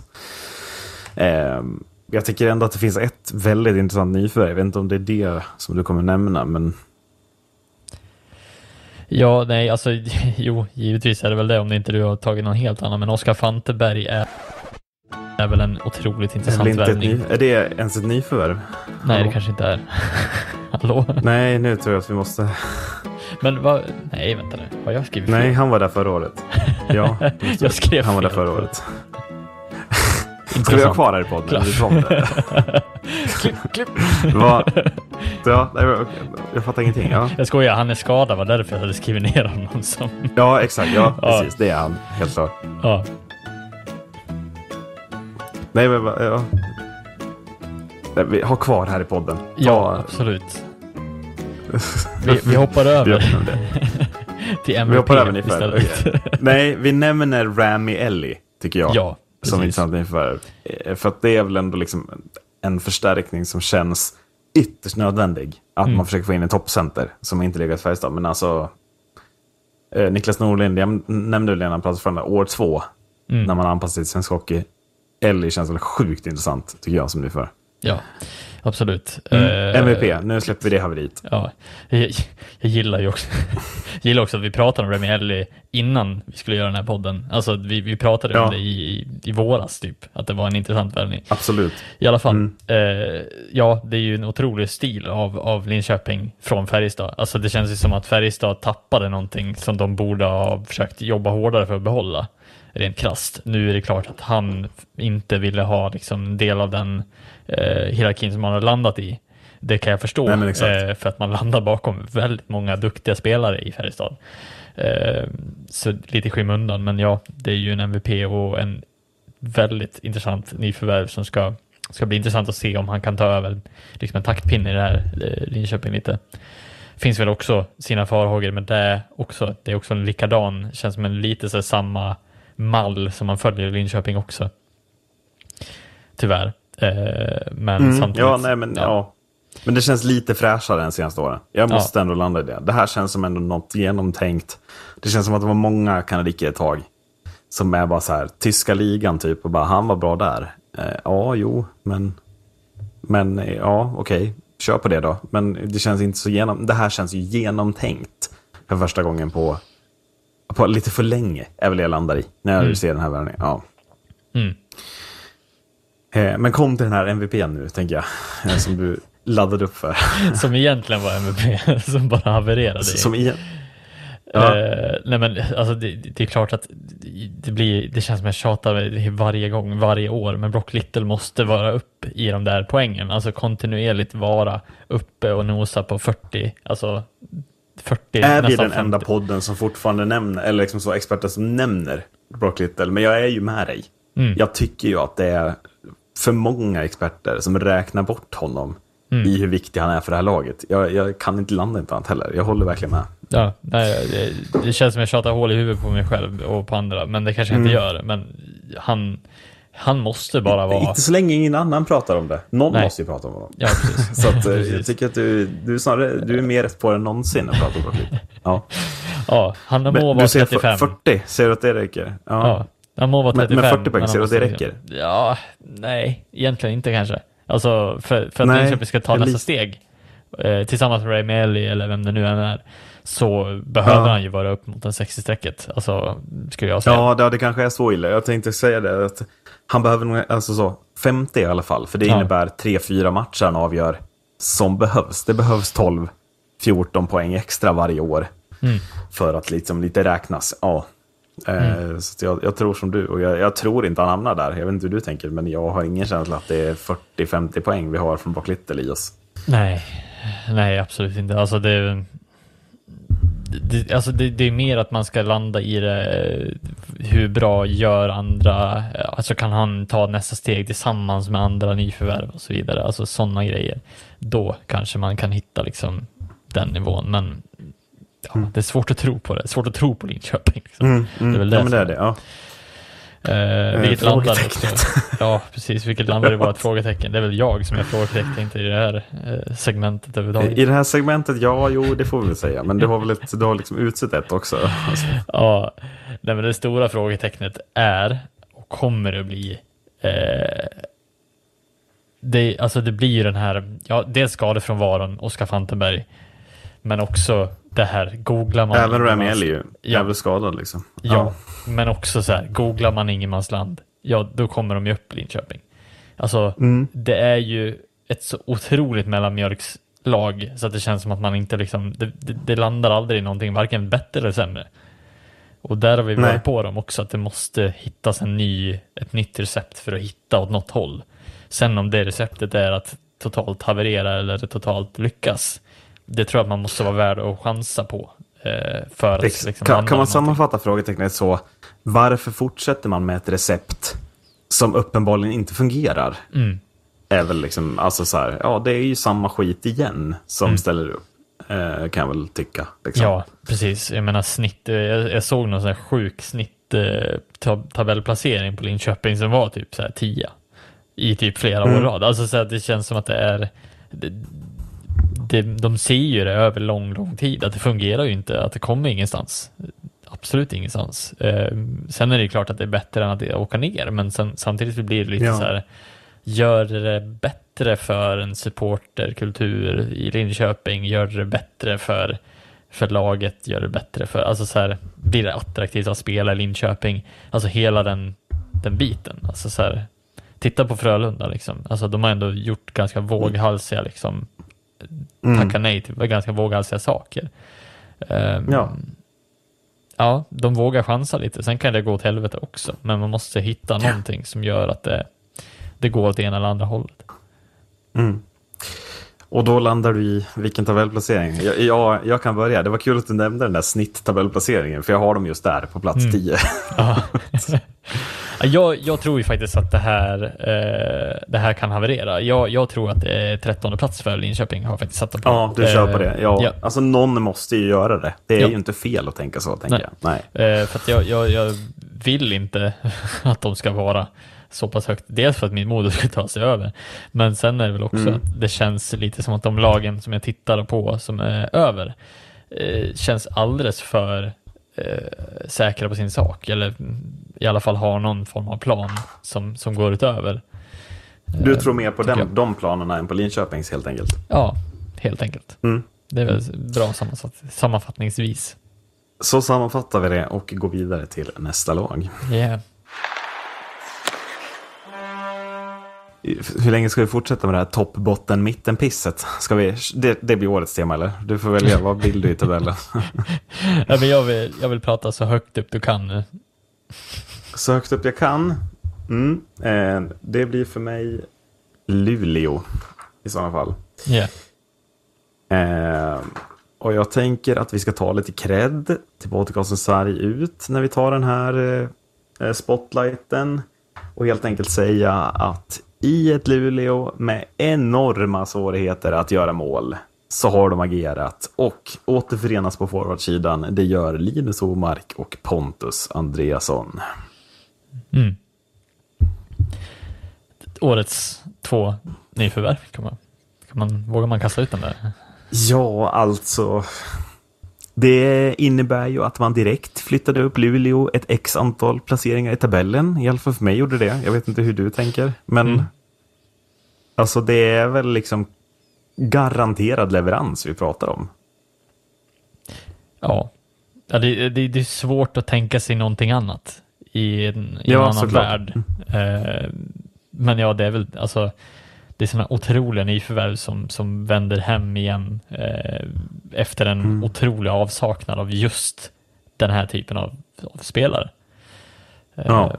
Så känns det ju som att de, de agerade, de lyssnade och de tog chansen. Eh, och vi, vilket jag, det kommer ju bli väldigt intressant att se de här två spelarna eh, Mm. spela igen på svensk mark. Och de, de verkar också få lite hjälp. Eh, eller lite, lite så, på tal om intressanta nyförvärv. Det verkar, det verkar vara ytterligare en på plats som känns sjukt intressant. Eh, I Tjeckien, Patrik Strahal. Eh, som jag tror blir en tredje lekkamrat till de här gubbarna. Eventuellt, I alla fall i powerplay. Kanske inte i, i kedje, liksom så, uppsättningen. Men att eh, det här är liksom en gubbe med kontinuerlig produktion i tjeckiska ligan som man verkar tro på. Han är mitt i karriären nu, han är lika gammal som mig, alltså i sin prime. Funkar på honom, inte på mig. Eh, men att eh, den där secondary scoringen bakom de här, de hade ju ingen scoring alls förra säsongen. De här två kommer leverera. Kan man få yt- addera ytterligare scoring bakom, att Strahal gör en 30-35, ja men då finns det ju enormt mycket att hämta över lång tid i det här Luleå. Eh, hela Mm. säsongen är jag inne på. Ja, absolut. Jag menar, kan man bara få fylla på liksom i... För jag menar, man har ju så mycket att hämta i, i, i det defensiva redan och, och det, där behöver man inte ens ha några tvivel på hur de kommer att spela. Men, eh, men jag tycker att det är, så, det är så starkt av dem att fylla på dels alltså så här, trygghet och med en chansning. Alltså så här, lite av att Mm, eh, inte bara de här chans, chans, chans, utan nu, nu blir det liksom lite mer att man vet vad man får av Omark eh, och Andreasson, men man, man kan lite chansa på nästa värvning som kommer in. Och sen vet man att man har Tyrväinen också kvar, liksom, man har Kinnamen kvar, alltså så här, det finns sådana Ja, som är en annan secondary scoring som är liksom Glöm inte Färjestads dräparen Einar Nej. Hansson. Nej, jag skämt. Nu går vi, Ja. det släpper vi direkt. ja, precis det. ja. det. Det var en annan Eh, tid. Men det känns som att vi är överens om att det känns lite, alltså, precis det vi pratade om förra året inte fanns, finns igen. Eh, Ja. Och då blir Luleå genast intressanta på något sätt. Mm. Ehm, MVP, Linus Omark, punkt. Eller vill du Mm. lägga till något? Nej. alltså, nej, men det, alltså, det känns ju mer, alltså varför ens prata om det? Alla fattar ju att det är han. Alltså, Mm. det är väl dags för 70 poäng. Det är väl Ja. typ så. Ja, Nu- jag skulle, jag skulle väl säga exakt till. som, han, eh, som han säger också. Han kommer inte vara bäst i början, han kommer vara bäst efter jul. Och då kommer Precis, men behöver han inte vara bäst, bäst lite tidigare än senast han var här?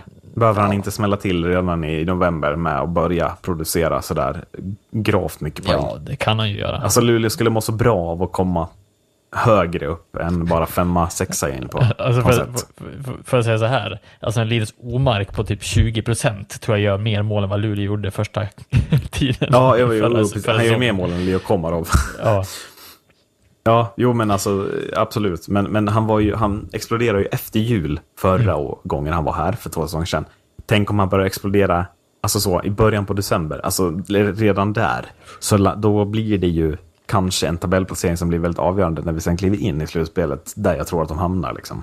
ja, precis. Ehm, men frågetecknet då. Ehm, vi är ju inne på att Luleå ska vara så jävla stabila defensivt. Alltså det ska vara så bra defensivt och, och det är väl svårt att liksom tro något annat. Men det är ju, alltså, det är ändå både Oskar Engsund och Julius Honka out här. Jag vet inte om jag tycker ersättarna är fullgoda. Alltså är det samma starka backsida som vi har sett så många år nu? Eller blir det litet, litet tapp här eh, som kan göra att det blir liksom inte lika ramstarkt? Förstår du vad jag menar? Mm. Ja, absolut. Det finns, ju, det finns ju frågor i det också givetvis. Men sen tycker jag att det kanske väger upp varandra lite. Att ja, de var ju så otroligt svåra att göra mål på förra säsongen. Alltså kan de vara typ hälften så bra att göra mål på förra säsongen och få göra lite mer framåt så kan jag ändå tycka att, att Luleå bör inte ha någonting att fundera över så. Eh, Nej. Sen är det ju klart att ja, det finns ju alltså så här, eh, mycket förtroende går väl över liksom i att men så som Hardegård fick, alltså, får mycket nytt förtroende eh, i det här laget också. Ehm, Men för de här nyförvärven, Fredrik Allard och Oskari Laxonen, mycket också hamnar ju på de två, att det krävs leverans, är jag inne på. Eh, och det kan det ju komma. Jag vet alldeles för lite om de här spelarna. Men alltså, det är inte så att man hoppar till som man gjorde när de värvade Julius Honka exempelvis. Eller förstår du vad jag menar? nej, nej precis. Eh, och ja, nej, sen är ju inte, Allard verkar inte vara från start heller. Han verkar ju komma Nej, tillbaka verkar inte fit, nej. slutet av oktober någon gång. Mm, Eh, det så verkar där, där är det väldigt redan länge. liksom, ja precis. Så där verkar det vara väldigt långt bort. Så att, ja, det, alltså, det ska bli intressant för jag gillar ändå Hardegård eh, också. Eh, och Ja. Jesper Sellgren har jag också vet jag, alltså det- känns som att det finns många eh, som har eh, någonting att bevisa på det sättet. Men samtidigt, ja, Mm. nå upp till den back, eh, vad heter det, backväggen som Luleå hade. Det kanske de inte gör. Men det, det kanske inte Nej. gör någonting heller. Jag skulle inte vara Nej, orolig nej, alla men fall. alltså. Jag är all- alltså så, om vi går till tabelltippningen då. Jag kommer ju vara inne på det i min. Vad, vad tippar du dem? Alltså, oj, jag, jag tror att jag var lite så här, alltså topp... Ja, jag, jag, tipp, jag tippar om femma, gjorde jag. Men det var mest ja, för att jag ja, visste typ inte riktigt var jag skulle lägga dem någonstans. Nej, nej, men jag kände väl inte... Alltså, jag hade min topp tre. Där bakom tror jag Luleå hamnar liksom. Eh, Så att det blev fyra för mig. Men det känns som att vi är ganska överens om var vi tror att de hamnar med, med det här laget. Ja. Du gäspar Marcus, mycket provocerande. Vi har jättemånga lag kvar. Och nu går vi till nästa lag. Gå, gå in på något som du tror är totalt i toppen. Tycker jag. Nu behöver, vi, nu, Eh. nu behöver vi seriesegrarna. Har du dem hos dig? eller? Ja, precis. Och jag har seriesegrarna Ja. före, jag ska berätta exakt vad det är. Eh, Mm. Jag har svårt att se eh, varför inte Växjö skulle kunna göra det igen. Eh, och jag, mycket tror jag i att det är någonting som bara finns i den där föreningen som bara känns så otroligt rätt. Eh, och det grundar jag på eh, från min spotlight, ja givetvis regerande mästarna. Men också i att övertaget från jag menar att Jörgen Jönsson tar över. Bli, alltså det blir så starkt i att han bara tar det i sina händer och går vidare med exakt, liksom, han har det som receptet på att vinna ett SM-guld nästan. och bara Mm. tar det och gör det. Och, Mm, och, och bara mm. där Ja. känner jag liksom hur de har en rätt recept oavsett vilka spelare de än nästan har och ställer på banan. Nu givetvis har de ett starkt trupp också, men eh, jag, jag, Mm. jag ser ingenting annat just nu. Tyvärr. Eh, nej, jag vet, ja, det, Det låter om, om vi nu börjar med, vi, vi börjar med tabellplaceringen då. Du säger att det här är seriesegraren. Jag tippar dem i tvåa. Eh, Mm. Så att, ja, eh, topp två verkar vi vara överens om att Växjö slutar. Eh, vi minns mitt haveri med plats 10 förra året. vi kan lämna bakom oss. det blev sådär. Ja. Eh, intressant nyförvärv då, eller vart hamnar vi? Ja, nej men alltså, Det är bara, jag måste, alltså, jag, jag, jag bara håller med det du sa. Alltså, Ja. så, receptet finns där, oavsett vilken tränare som verkar vara där. Det verkar de ha skapat. Eh, Ja. Mer än så behöver vi inte säga. Det, Nej, det är ju så enkelt. Alltså, det, det går- det är ju där. behöver inte säga så mycket mer, eh, men just intressanta nyförvärv. Och här, här har jag fått gräva lite, alltså så att gräva lite i mina Oh, egna det tankar ska jag väl säga. Ja. Men- men alltså, så egna här- tankar gillar jag mindre. Ja, precis. Alltså, vi, kan, vi kan prata hela, hela den här podden om, om uttal om de här nyförvärven som de gjort med McLaughlin och vad är det mer? Ja, Guitar? precis. Nej, det var inte han. Guitar Gitarri, hoppas man det. Som Guitar- gitarr. Guitar Hero och hela... Ja, men Mm. jag landar ändå i att det mest intressanta nyförvärvet för Växjö, det tycker jag landar i Noah Östlund ändå. Alltså, Mm. Och, och det är inte för att göra Adde glad heller, och, eller för att säga att jag hade fel förra säsongen, för det hade jag inte. Men Noah Östlund till ett välmående Växjö kan få blomma under Jörgen Jönssons fina vingar. Ja, och vilka Alltså- får han bredvid sig? Det ska ju bli så intressant. Ja. Vilka får han spela med? Alltså det kan ju bli hur bra som helst. tror jag. Alltså hade jag varit Buffalo, jag hade satt varenda scout jag hade betald under mitt Mm. liksom, lönekuvert på den här läktaren i år. För att jag tror att eh, med, den här, med det här laget och det här välmående spelet och, och allting, alltså så här, måtte det inte gå, alltså går det inte nu för Noah Östlund, ja men då vet jag inte när det ska liksom slå igenom för att ta sig vidare till NHL.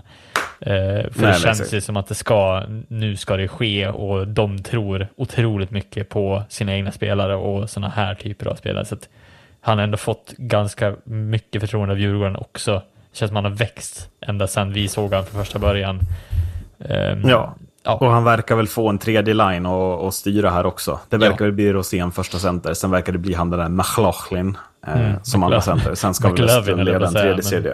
Ja, jo men alltså det är väl så tanken måste vara, antar Ja. jag. Något annat ser jag liksom inte som orimligt på något sätt. Nej, precis. Eh, nej, så det ser jag väl absolut som, som det mest intressanta. Eh, MVP. Det känns också som jag typ, går tillbaka och upprepar mig från förra säsongen, men Robert Rosén, hallå. Det känns som att vi är dåliga på att dela upp lagen. Det känns som att du har haft Växjö nu och sagt Robert Rosén. Samma med Linköping och Brock Little. Ja, det kanske Men bara ja. Mm. jag som känner mig tjatig. Det kanske alla andra tycker att det är otroligt intressant. Och, Eh, Men så här då, fråga om MVP. Eh, Efter förra säsongen, du var aldrig nära att ta Emil Armieler. Sett till vad han gjorde för säsong. Alltså, nej, alltså, eller jo, det är klart jag är nära att ta, men det, det känns lite som att alltså Robert Rosén är en sån fanbärare för det här Växjö eh, och det känns som att han måste föra över det också till samtliga nya som kommer in och förklara hur viktigt det är att, att göra det här jobbet varenda dag, varje dag. Alltså så här, för att uppenbarligen gör han det. Eh, uppenbarligen så är han liksom så pass viktig att det måste, han måste vara med på deras resa för att det ska gå vägen. Liksom, känns som. Eh, och då måste han också kunna förmedla den som en assisterande kapten nu givetvis, men ja, han tillsammans med Joel Persson blir ju någonstans, tycker jag, de två största MVP-snackisarna, skulle jag säga. Mm.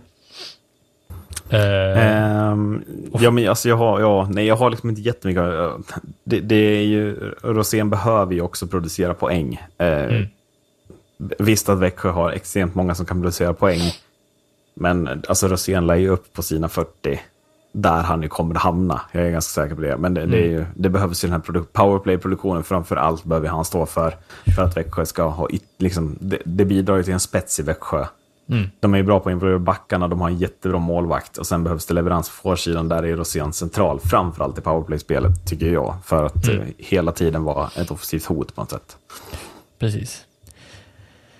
Eh, och, och där så lämnar vi väl också lite med att ja, det är ju inte forwardsidan som jag ser är, är det stora, eh, liksom, stora frågetecknet. Det, jag skulle inte heller säga egentligen att, att försvaret är det stora frågetecknet, men eh, jag skulle säga att frågetecknen blir backtapperna av Bengtsson, Herman Aktell.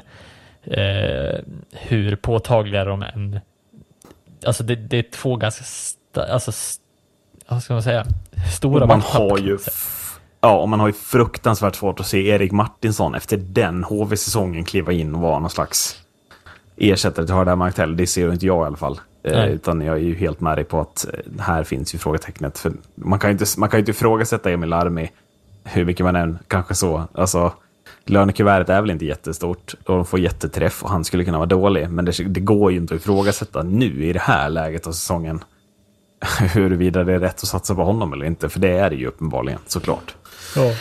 Därför, det känns lite som att den här backsidan, visst den har fått sina törnar, men de har ju fortfarande höjd till att, att komma upp i, i en ganska hög nivå på den här backsidan också. Eh, men, men samtidigt så känns det, man måste lyfta någon form av frågetecken och de, de här två så kändes otroligt integrerade med dels den anfallssida som vi såg av Växjö, men också den defensiva sidan, alltså den dynamiken i, i försvarsspelet och, och kemin som de hade var väl ja, kanske det som, de, som känns absolut tyngst just nu eh, Ja. för Växjö. Skulle jag säga. Ehm, så ser det ut. Tabell, eh, tabelltipset eh, hade vi avklarat, eh, kom jag på. Ja. Eh, etta tippar du, två tippar jag. Eh, då tänker jag att det är dags att återigen ta hjälp av en expert. Vi ska prata Leksand, eh, som vi verkligen behöver experthjälp på efter den här försäsongen där allting annat än hockeyn har varit i fokus kan man väl säga. Mm. Ja, eh, så att vi ringer, ringer upp nästa gäst. Yes. Då har vi tänkt att fördjupa oss lite extra i Leksand den här säsongen, då Marcus. Och eh, för det så tänker vi verkligen att vi behöver en gäst. Och vem kan passa bättre än ordförande i Superstars? Välkommen till Sarg ut, Niklas Niva Sjöqvist. Tack så mycket. Trevligt att podda. Hur, hur är läget med hockeysporten eh, Niklas just nu inför en kommande säsong?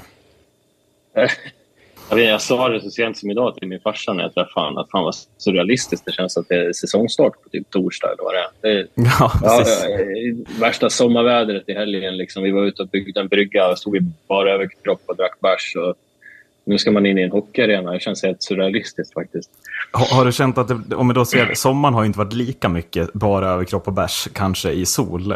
Har du känt ett extra hockeysug i allt regn eller har du ändå kunnat koppla bort det som man väl ändå behöver under sommaren kanske? Alltså vet du, jag, jag är en sån här... Jag har alltid varit det. Och, och det har blivit mer så nu när man har fått liksom ansvarsområden och sådär, ordförandeskap. Jag tror det här är mitt sjätte år, tror jag. Eh, det har bara förstärkt hela grejen att jag älskar sommarlov. Jag tycker det är svinskönt att koppla bort hockeyn. Jag är absolut inte en sån här som, som sitter och liksom räknar dagar. och 100 dagar kvar till premiär. Du vet. Jag, jag har noll koll. Ja, Eh, jag har aldrig tyckt om försäsong heller, faktiskt. Det är som ett dåligt förspel bara. Det är, liksom, Mm. det är helt värdelöst. Eh, Där- Så jag, nej, jag, jag har inte klättrat på väggarna fast det har regnat. Det har jag inte gjort faktiskt. Ja, där håller jag med dig också. Jag är lite samma sak där. Det känns som att försäsongen bara liksom... finns ingenting att dra slutsatser ifrån egentligen. Kan jag tycka. nej, det, det är för jävligt Ja, att ha nej. samma, samma hockeychatt som Macke under försäsongen. För att alla svar när man försöker dra någon slutsats är att det bara är försäsong. Men jag får Ja. väl falla och inse att det kanske, är- det kanske är så enkelt. Ja, men det är, så, det är alla, alla dessa klyschor också. Jämt, jämt, Ja. jämt. Ja, men, åh, det, vi vinner allting, men det gjorde vi det där året när vi åkte ur. Och, Mm. torska allting, ja, men det, då brukar det gå bra sen. Alltså, jag orkar Ja, inte. precis. Vinn, vinn två matcher så de vet hur det känns att vinna. Sen är jag nöjd om inte folk skadar sig bara. Liksom. Jag kunde inte Ja, bry mig mindre hur, hur det går sportsligt i, i sådana där matcher. Eh, Jag tänker innan vi går in på säsongen som kommer. eh, Förra säsongen, eh, det blev en väldigt mellanår för Leksand kan man säga. Vad, alltså, spontan känsla kring förra säsongen, vad blir, blir det några ytterligare krav? Eller är kraven ungefär samma i år? Eller vad skulle du säga att det är för krav på laget? vad är man nöjd med? Är det som vanligt att inte åka ur? Eller hur, hur tänker man? Alltså, alltså för det första är ju det här en knepig grej för oss leksingar. För att jag tror många av oss har ju mentaliteten att vi är nöjda så länge vi inte kvalar. Liksom. Eh, och, och det var lite det. Jag har ju varit en förespråkare för skynda långsamt. Eh, men i fjol sa väl jag att nu är det faktiskt läge att börja skruva upp förväntningarna. Vi kan inte vara nöjda med att bara undvika kval hela tiden för då kommer vi aldrig komma högre heller. Vi kommer alltid ligga där åtta och skvalpa som bäst. Liksom. Man måste kunna skruva upp förväntningarna. Uh, och som du säger, i fjol blev ju en mellanmjölksäsong. Men då ska man ändå ha i åtanke att under sommaren där så snodde NHL sex av våra spelare. Och det är ju inte som att de snor brunkarna i fjärde femman direkt. Eh, och verkligen. annan lag tappar ju sex spelare. Du fattar ju vad jävla huggen man blir av det. Så att det, det är lätt att glömma bort alltså, när man bedömer fjolårssäsongen, men det måste man komma ihåg. Så vi fick ju plocka in typ så här Kalle Östman från Västerås. Sen var ju han stundtals vår bästa spelare, vilket var jävligt Ja. roligt faktiskt. Men, men det är ju liksom inte, vi gick ju inte in med det lag som vi planerade att gå in med. Det är klart Nej, att det påverkar. Ehm, så att fjolåret blev ju ett, ett, en stor besvikelse att vi inte kunde ta oss till kvartsfinal. Jag menar, vi har typ högst lönebudget i serien. Liksom. Då måste man kunna kräva mer. Eh, men, eller vi hade i fjol, hur det ligger till nu i år vet jag inte. Men eh, förväntningarna i år skulle jag vilja säga, de är nog lägre. Eh, Mm. De är åtminstone hos mig. Och jag, sen, sen finns det många leksingar som är så här obotliga optimister som alltid, ni vet, alltid liksom tror finns att det väl i alla lag guldtiteln. kanske, egentligen. Ja, kanske. Men jag, jag, jag upplever att vi har väldigt många sådana ute i landet. Så. Men det kanske, det kanske är en effekt av att det finns många leksingar bara. Jag vet Ja. inte. Ehm, men, men jag tror att, att vi är lite mer liksom, insatta, eller vad man ska säga, utan att sätta sig på höga hästar. Men vi har nog lite lägre förväntningar faktiskt. För att det här laget känns inte riktigt lika starkt. Ehm, det känns lite svajigt faktiskt, om jag ska vara ärlig. Eh, så att personligen, eh, gör vi en sån säsong som i fjol och går till, till en åttondel så är jag jättenöjd med det. Den här säsongen. Det känns som att den här säsongen får liksom bli en till mellanmjölkssäsong och det är helt okej. typ. Mm. Eh, jag tänker att vi, vi har ju dig framför allt här Niklas skulle jag säga. Det är ju för att den här försäsongen i Leksand har ju handlat väldigt, väldigt lite om ishockeyn får man väl tyvärr säga. Eh, mycket har handlat kring årsmötet som har ställts in, jag vet inte hur många gånger, eller flyttats fram, eller vad man adjungerats, eller vad man säger att det har gjorts, auktionerats.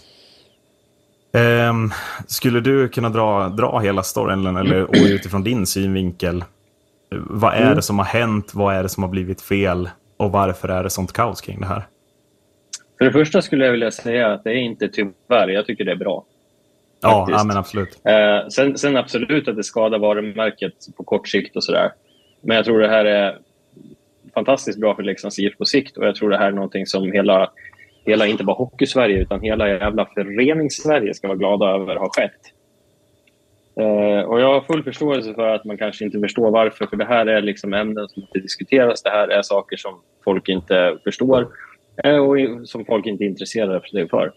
Um, jag menar ett årsmöte, det är, normalt sett kommer det liksom närmast sörjande. Det är liksom stora föreningar som kanske har tio pers på sitt årsmöte och det är ju egentligen tragiskt. för då lämnar man ju öppet för alla möjliga jävla, alltså typ brödernas Väsby liksom. Det är Ja. ju den sitsen man sätter sig i när man inte engagerar sig föreningsdemokratiskt. Leksands IF till exempel, vi har, vi har 12 000 medlemmar för helvete. 12 000 medlemmar och i fjol hade vi ett, ett möte, ett extrainkallat möte, eller om det var två år sedan nu, jag blandar ihop åren, där det skulle röstas om en valberedningspolicy och den röstades ner med siffrorna 11-4. Alltså det är, det är inte bra. Eh, så att, att det här har hänt nu, det här har, jag tror det här har trummat upp ett intresse för föreningsdemokrati, eh, för det första. Och sen har eh, vi har liksom satt ner foten mot ett eventuellt jävligt farligt prejudikat som hade kunnat blivit. Och det ska hela föreningssverige ta med fan tacka oss för, allvarligt talat. Och det som har hänt då, om man ska försöka hålla det, det, är inte så komplext egentligen. Är det inte. Men för, för typ tre säsonger sedan så kom det in fem motioner till Leksands IF. Det var där allting började, till ett årsmöte. De motionerna var av lite olika slag. En var att man skulle uppdatera stadgarna, en var att man skulle ta fram en ny valberedningspolicy. Men alla fem hade liksom en röd tråd och en andemening att eh, man ville öka insynen i föreningen, man ville stärka föreningsdemokratin. Och det har ju mycket att göra med att Leksands IF, precis som väldigt många andra elitlag, har ett aktiebolag. Eh, och då har man eh, tekniskt sett två styrelser. Man har en föreningsstyrelse och en aktiebolagsstyrelse. Eh, och eh, aktiebolaget är ju de som sköter det sportsliga. Eh, det vill säga det som 99% av folk intresserar sig för. Föreningsstyrelsen till exempel de kanske sköter mer ungdomshockeyn och hockeyskolan. men du vet sådana saker. Eh, och de där motionerna satte liksom någonting i, det satte igång någonting där. Eh, och då till exempel då blev stadgarna uppdaterade. Eh, de antogs på ett möte i mars i år. Jag var med i arbetsgruppen som tog fram de stadgarna. Och eh, där, det här är lite humoristiskt, för då, då är det representanter från Leksand som är med där som benhårt ville ha med en, eh, en skrivning om eh, att man måste ha varit medlem ett halvår innan för att ha rösträtt på mötet. och det där motsade jag mig, för att jag tyckte att det går inte alls i linje med att stärka föreningsdemokratin och sånt som, som andemeningen var med motionerna. Men det blev en kompromiss där som jag kan köpa, eller som jag kunde vika mig för, för jag tyckte det var helt eh, rimligt ändå. Och det var att man skulle ha varit medlem föregående räkenskapsår. Alltså föregående säsong. Och det är rimligt, för på ett årsmöte eh, beslutar du till exempel om att ge styrelsen ekonomisk ansvarsfrihet för föregående säsong. Eh, så det är ju rimligt att kräva att du ska vara medlem förra säsongen för att kunna rösta om det. Det, det, det köper jag ju. Liksom. Så då, då antogs de nya stadgarna med några förändringar, bland annat det. Tidigare har du alltså kunnat gå på ett årsmöte till Leksand, betala medlemsavgiften en minut innan mötet och sen har du rösträtt. Så det är ju liksom borta nu. Då. Uh, och Det är väl mycket för att Leksand till exempel, de kanske är rädda att de ska kunna bli kuppade eller någonting. Jag och någon annan idiot går ut och raggar 200 pers på stan och så får vi igenom vad som helst. Liksom. Um, men, men ja, det finns ändå en logik i det. Alltså. Och det här är viktigt nu att komma ihåg. Uh, för tidigare år kommer då valberedningen med förslag till ny styrelse i Leksands IF. Och då har vi är ganska unika, det är inte många som har så, men vi har en helt separat föreningsstyrelse och en helt separat AB-styrelse. Väldigt många har vad man kallar för speglade, alltså att det är samma folk som sitter på båda posterna. Så att i, man har de facto en styrelse. Aktiebolagsstyrelsen finns på pappret mer eller mindre. Men vi har två olika, vilket jag tycker är bra. För då kan liksom föreningsfolk sitta i föreningsstyrelsen och ägna sig åt föreningsfrågor. Och det kan sitta mer business people i AB-styrelsen och ägna sig åt sånt. Alltså folk som kan lägga en budget för ett 200 miljoners företag. Medan det i föreningsstyrelsen kan sitta en lokal uh, hockeymorsa liksom, som, som brinner för ungdomsidrotten fast man jobbar som kassör på ICA eller någonting. Ni förstår. Mm. Uh, så jobbar inte de flesta, men så jobbar vi. Jag tycker det är bra. Uh, valberedningen lägger då ett förslag där man eh, beslutar att nu ska vi spegla styrelserna. Eh, så att vi ska ha en styrelse, det skulle vara samma folk i alla. Det var ett undantag, det var en person som satt i föreningsstyrelsen som inte blev speglad. Men skitsamma, det är detaljer.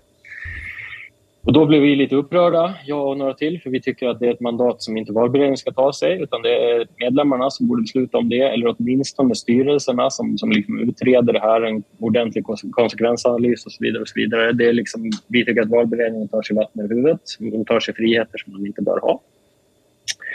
Eh, dessutom så, så står man och pr pratar högt och vitt och brett om att eh, det är viktigt med kontinuitet och kompetens och så vidare. Alltså deras förslag till slut landade i att typ så här 15 av 17 eller vad fan det blir, jag kan inte räkna i huvudet nu, jag är trött, men eh, medlemmar i de här styrelserna byts ut. Det var en total rensning. Eh, och då står man samtidigt och skryter om att man gör ett plusresultat på 4 miljoner och allt är så bra. Hej och Eh, det finns inte ett företag i världen som hade bytt ut i princip hela sin styrelse om allt gick så jävla bra. Eh, så det är också anmärkningsvärt. Eh, men hur som haver, vi gnällde lite på det där och valberedningen försvarade sig. Och sen kom ju bomben då. Där det visar sig att eh, fyra av sju som de har lagt fram i styrelsen är inte valbara. Eh, för att när stadgarna gjordes om så står det ju som jag sa förut att du ska ha varit medlem föregående säsong för att ha rösträtt. Och I en annan paragraf står det att för att vi var valbar till föreningsstyrelsen så ska du vara röstberättigad medlem. Fyra av de här personerna var inte medlem föregående säsong. Därav har de inte rösträtt. Därav är de inte valbara. Och det är där, det är det hela den här skandalen, hela det här kaoset handlar om. För valberedningen vägrade medge sitt misstag och man försökte hitta kryphål. Man sa till exempel att de här stadgarna antogs i mars. De har jobbat majoriteten av året utifrån de gamla stadgarna. Jo visst, men Har ni läst de nya stadgarna? Ni har ju typ två månader på er att få de här människorna att betala in medlemsavgift. Det, det där flyger inte. De har ju bara inte haft koll på det. Eh, en annan ursäkt de använde var att det stod att eh, det står inte uttryckligen när man ska betala det. Det står att man ska betala för föregående, så de menar att de skulle kunna betala retroaktivt. Vilket var väldigt roligt, för då började folk betala in medlemsavgift för, för 1975 för man ville vara med när vi tog svenska guldet. Det var någon tant som betalade in för 1919 för hon ville kunna säga att hon var med när det började.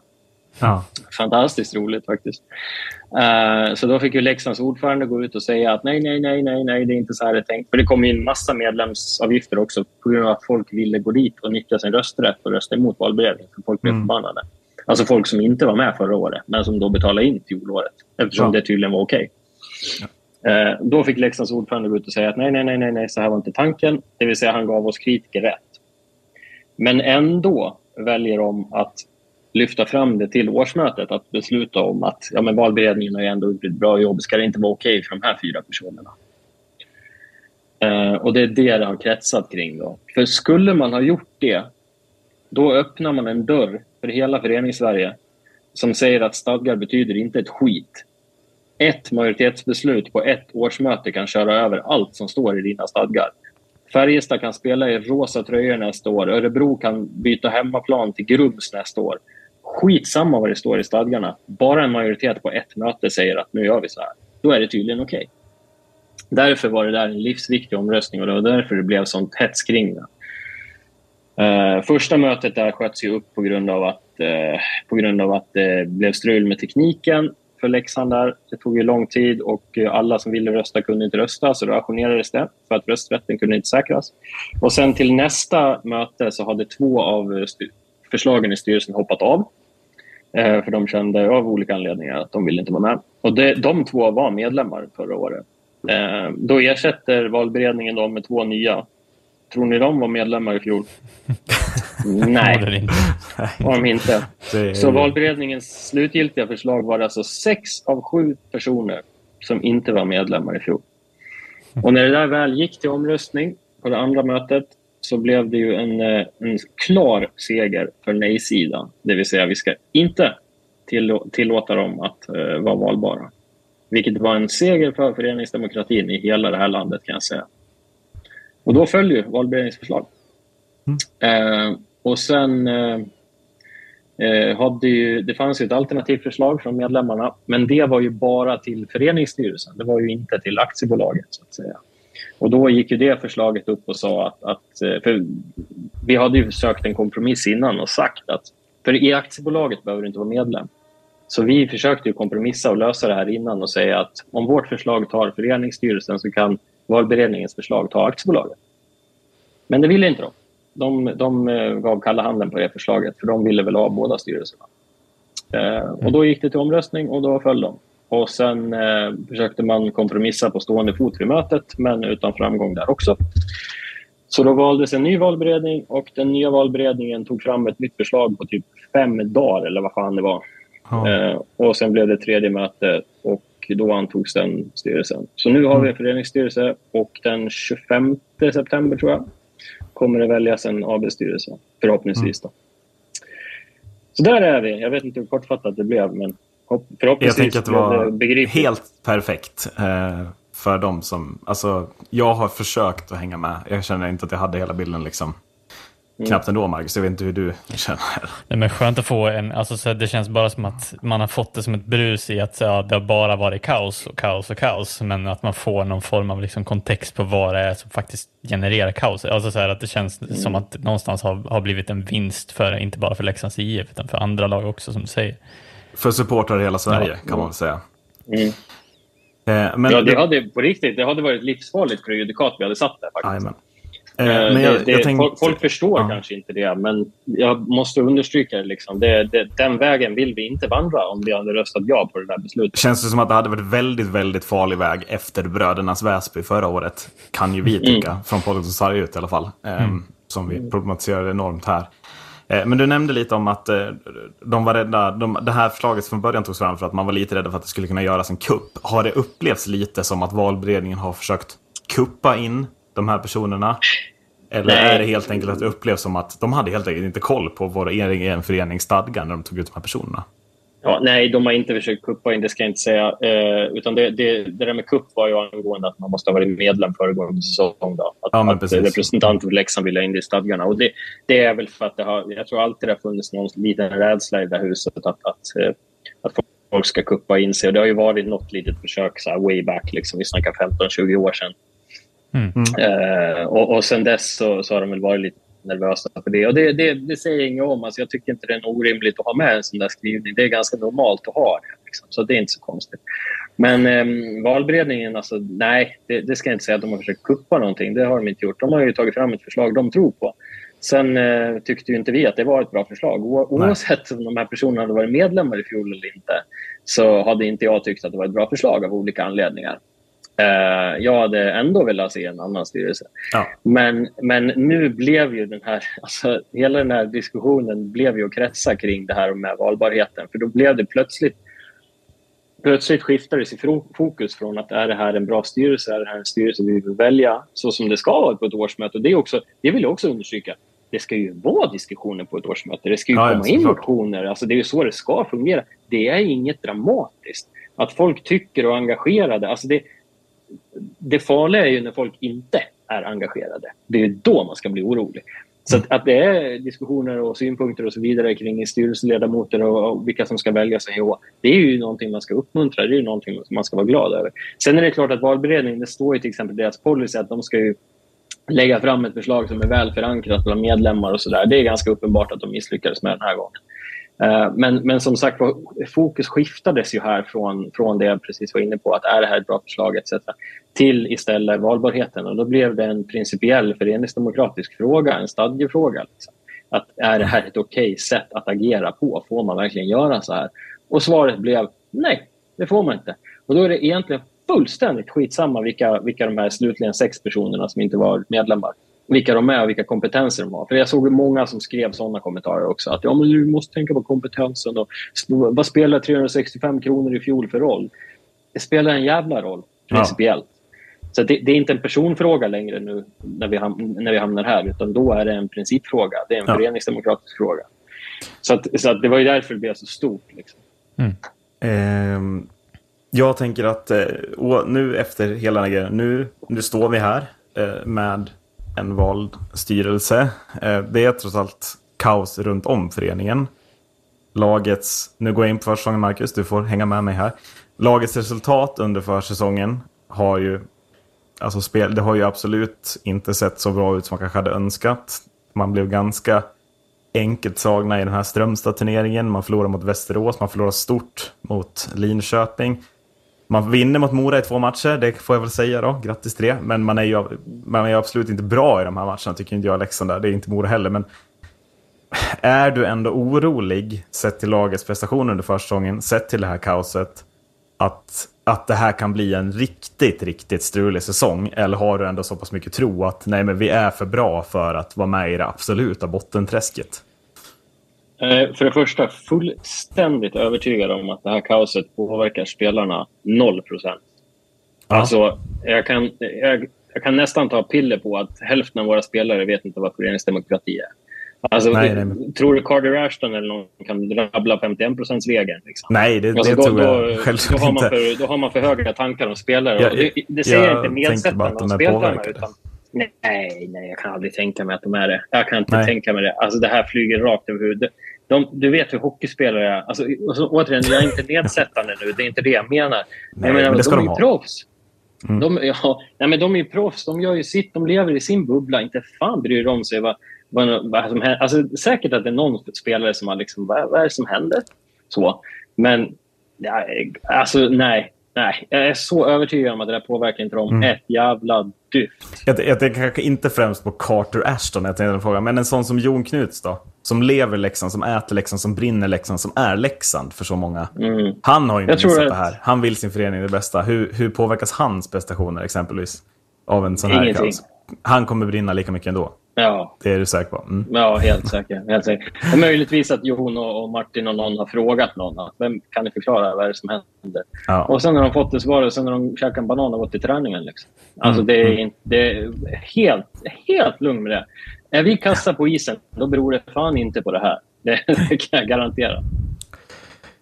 Beror det då kanske på tränaren, Marcus? Du vill, ha, du vill ställa lite frågor om den Björn Hellkvist, som du saknar så Ja. mycket i Modo. Ja, precis. Den saknade Björn Hellkvist som, som vi förlorade lite, lite för tidigt kan man väl säga ett tag där. Eh, nej, men jag, jag tänkte att det var lite relevant att ta upp just Björn Hellkvist vara eller icke vara i Leksand och det har väl kommit upp en del sådana när jag har snackat med några som, som är anhängare till Leksand och som har varit väldigt kritiska till hans förmåga. Eh, och jag börjar väl vara lite så här, är det, är det sista chansen den här säsongen och eh, vad är det som krävs för att Hellkvist ska sitta kvar nästa säsong enligt dig? Nu vet jag inte hur långt kontrakt han har. Är det den här säsongen ut han har eller har han två år? Det vet jag faktiskt inte. Men ja, jag vet inte. Det är... Jag är lite kluven sådär. För att dels, dels kan jag tycka att det behövs tränarbyten till slut. Alltså det är svårt med Arsene Wenger eller Sir Alex. Liksom. Um, men, men samtidigt så flyger det och spelare utvecklas. Och, ja, varför ska man byta då? Uh, ja, jag, jag, jag, jag gillar ju Björn. Liksom. Jag har ingenting emot honom. Han, han är ju en speciell person. Jag kan förstå att folk... liksom ni vet ju hur hans aura är. I- Han är väl en vattendelare, en klassisk. Liksom. Ja, det är han ju. Och jag menar, ibland så... Det, alltså, det är många i fjol som började liksom spekulera i om han var trött, på ener- tom på energi och sådär. Man kommer ihåg vissa matcher, särskilt i början, liksom, han var ju galen och stod och... och nu, nu satt han, stod han mest och suckade i fjol i intervjuer och sådär. Men han är ju lite sån. Han Mm. är ju lite upp och ner liksom. Och fan, jag kan tycka att jag, jag gillar det ändå Mm. Personlighetsmässigt. Alltså jag, jag tycker han är ganska skön på det sättet. Sen, sen vet inte jag. Jag följer liksom inte isträningarna. Jag är inte med i omklädningsrummet. Jag, man kan alltid spekulera, men, men jag tycker det är svårt att liksom tala sig med någon slags bestämdhet. Eh, Men, men om man säger så här då. Om, om ni skulle börja dåligt, säg 12-13 torsk första 20.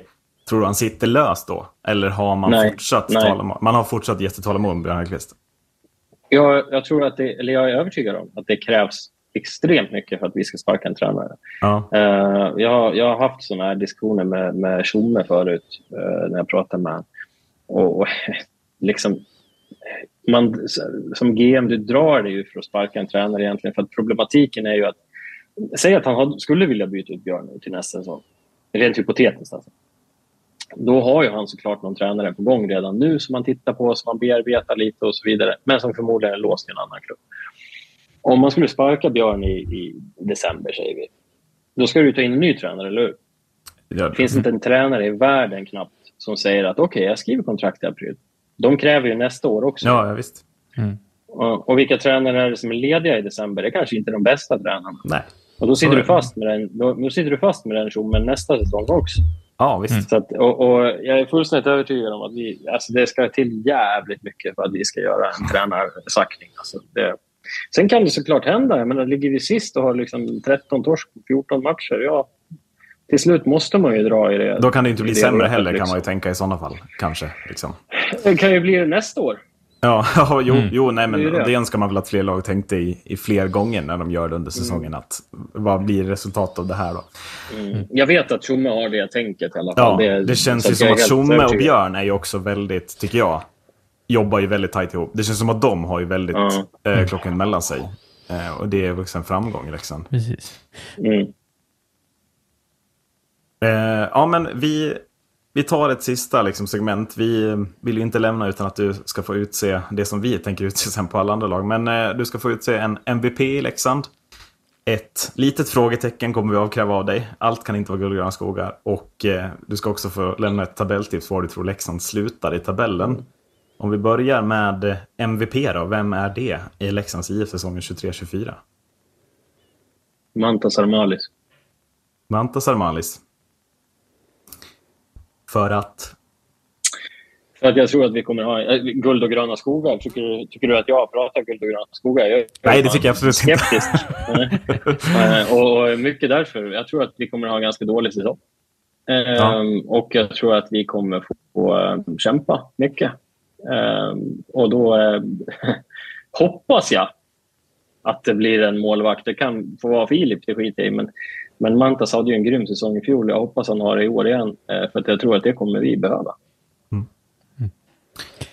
Eh, om, om du måste välja ett frågetecken då eh, kring laget, vad, vad är det du känner dig me- mest osäker på? Vad du tror gör att det blir en dålig säsong?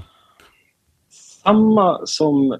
Eller ja, vad det gör som att få en dålig säsong, det kan nog vara många parametrar. Jag, jag skulle vilja ha in en till back till exempel. Jag är osäker Mm. där om bredden finns. Eh, vi har flera spelare nu som har haft en skadehistorik när vi går in i säsongen. Det är inte bra när man går skadad på en försäsong. Eh, så att det, det finns ju många frågetecken på det. Liksom. Men eh, ja, om man ska lyfta fram ett specifikt frågetecken så, så är det väl samma som vi har lidit av i många, många år eh, från och till. Och det, det är två egentligen. Det är målskyttet och det är powerplay. Mm. Vårt powerplay i fjol, jag vet inte om ni kommer ihåg det, men det var ju någonting man skrämmer barn med. alltså. Eh, Helt otroligt. Ja, men vi, låg vi inte på någon så här 8 procent ett tag? Alltså, Jo, det ju var väl under Ja. 10 eh, när det snackades som mest Mm, om det. mm. Ja. Det Ja, var ju alltså, vi gjorde ju första, första målet i powerplay vi gjorde på hemmais, det var ju någon så här uh, omgång 18 eller. Alltså, vi var ju svinlångt in i serien. Ja, men på Mm. riktigt, det var, jag kommer inte ihåg, men det, var ju liksom, det blev ju en grej. Varenda Ja. gång Simon sände hade de ju någon jävla liten ruta, inforuta. Liksom. Ja. Att Leksand inte gjort ett mål på hemmais i powerplay än. Liksom. Alltså, det, det var helt otroligt. Alltså. Det, så på ett sätt så känner jag att det, det är fan omöjligt att powerplay är sämre i år. Alltså, det, det ska ju inte kunna hända. Men eh, ja, det, det är målskyttet och powerplay som, som är det största frågetecknet för mig kanske. För att, ja, det är många som har en stor tilltro till Vernor till exempel. Mm. Eh, ja, ja, alltså fantastisk spelare när vi hade honom. Han var ju härlig i Oskarshamn också. Men, ett, skadehistorik nu. Ja. Han har, han har haft skadeproblem ganska länge. Han har gått skadad på försäsongen. Han har inte gjort några matcher. Tror inte han spelade mot Mora igår. Va? Jag har ingen Nej, koll på det nej, det Nej. Men, han har ju börjat träna nu i alla fall, så han spelar väl säkert premiären då. Men det är liksom första matchen.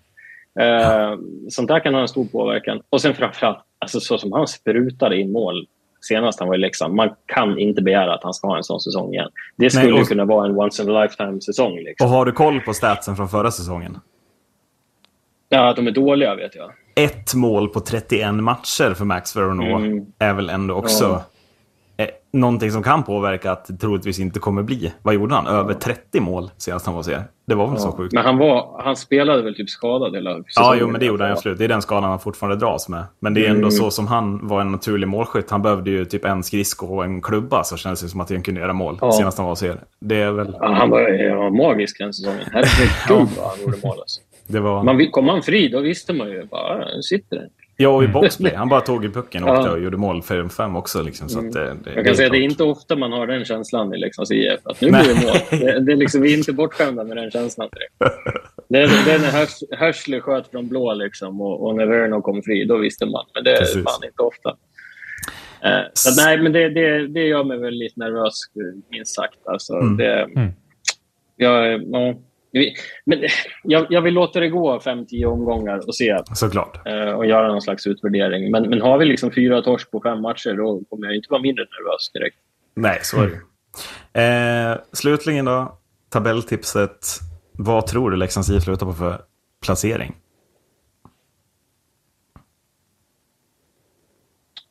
Jag tror, jag tror 11 eller 12. 11 eller 12? Mm. Niklas Niva Sjöqvist, tack som fan för att du har varit med i podcasten Sarg ut. Eh, ha en fantastisk säsong. Ja, det hoppas jag att vi får. Tack själv. Det var, det var kul att vara med. Tack så mycket. Tack. Eh, jag har tre lag kvar, Marcus. Jag har eh, två mittenlag och ett totalt bottenlag kvar i min egna tippning. Eh, Mm. Du får säga, vad vill du ha? Nej, men vi tar bottenlaget först, tänker jag. Då tar vi det. Eh, här kommer min kioskvältare för avsnittet när jag går in på HV71. Eh, och säger Spotlighten den finska invasionen. Joni Ortio, Oliver Kaski, Kalle Machalahti, Mikael Seppele, Henrik Borgström, Jonas Nettinen och Tommy Tikka. Sju finnar kliver in i HV71 som ska klara sig kvar eh, i SHL eller ta nästa steg. Jag vet inte vad de ska göra. Eh, men det här är vad man satsar på. Så är det. det är ett att jag nästan satt i halsen så många. Eh, Men ja, det, det, det är intressant hur, hur ett HV som, som känns lite som att de bör, nu när de har klarat sig kvar, ta nästa steg. Eh, intressant hur val av vad de väljer är nästa steg. som sagt, eh, antar att de här, det här har de liksom tyckt är nubben tillsammans med hela ledarstaben och tänkt att det här är då HV 2.0 som ska etablera Det sig. här, precis. Det här är vägen vi ska ta. För att nu ska vi stabilisera oss, vi ska bli bättre upp, högre upp i tabellen. Ja, men då kopierar vi Brynäs recept och tar in massa finska landslagsspelare. Eller vad då? Det var bra det gick. Eller? Ja, Nej. nej. Det gick ju sådär. Det Men, gjorde ju eh, det. ja, Eh, precis. Men, eh, jag känner mig genuint orolig för HV. Jag måste säga det. Jag, Ja. jag tror att det här går fullständigt åt helvete. Finns det någonting som du känner är...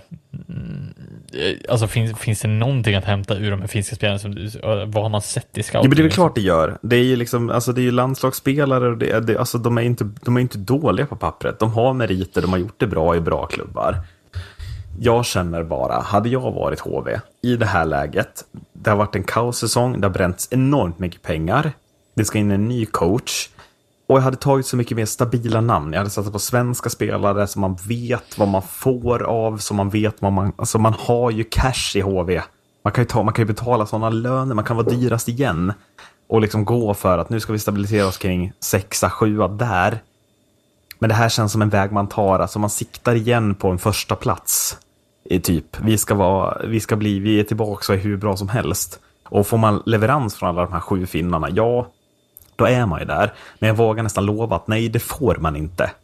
Man får inte en superstabil back i Mikael Seppele. Man får inte en superpoängspruta i Henrik Borgström.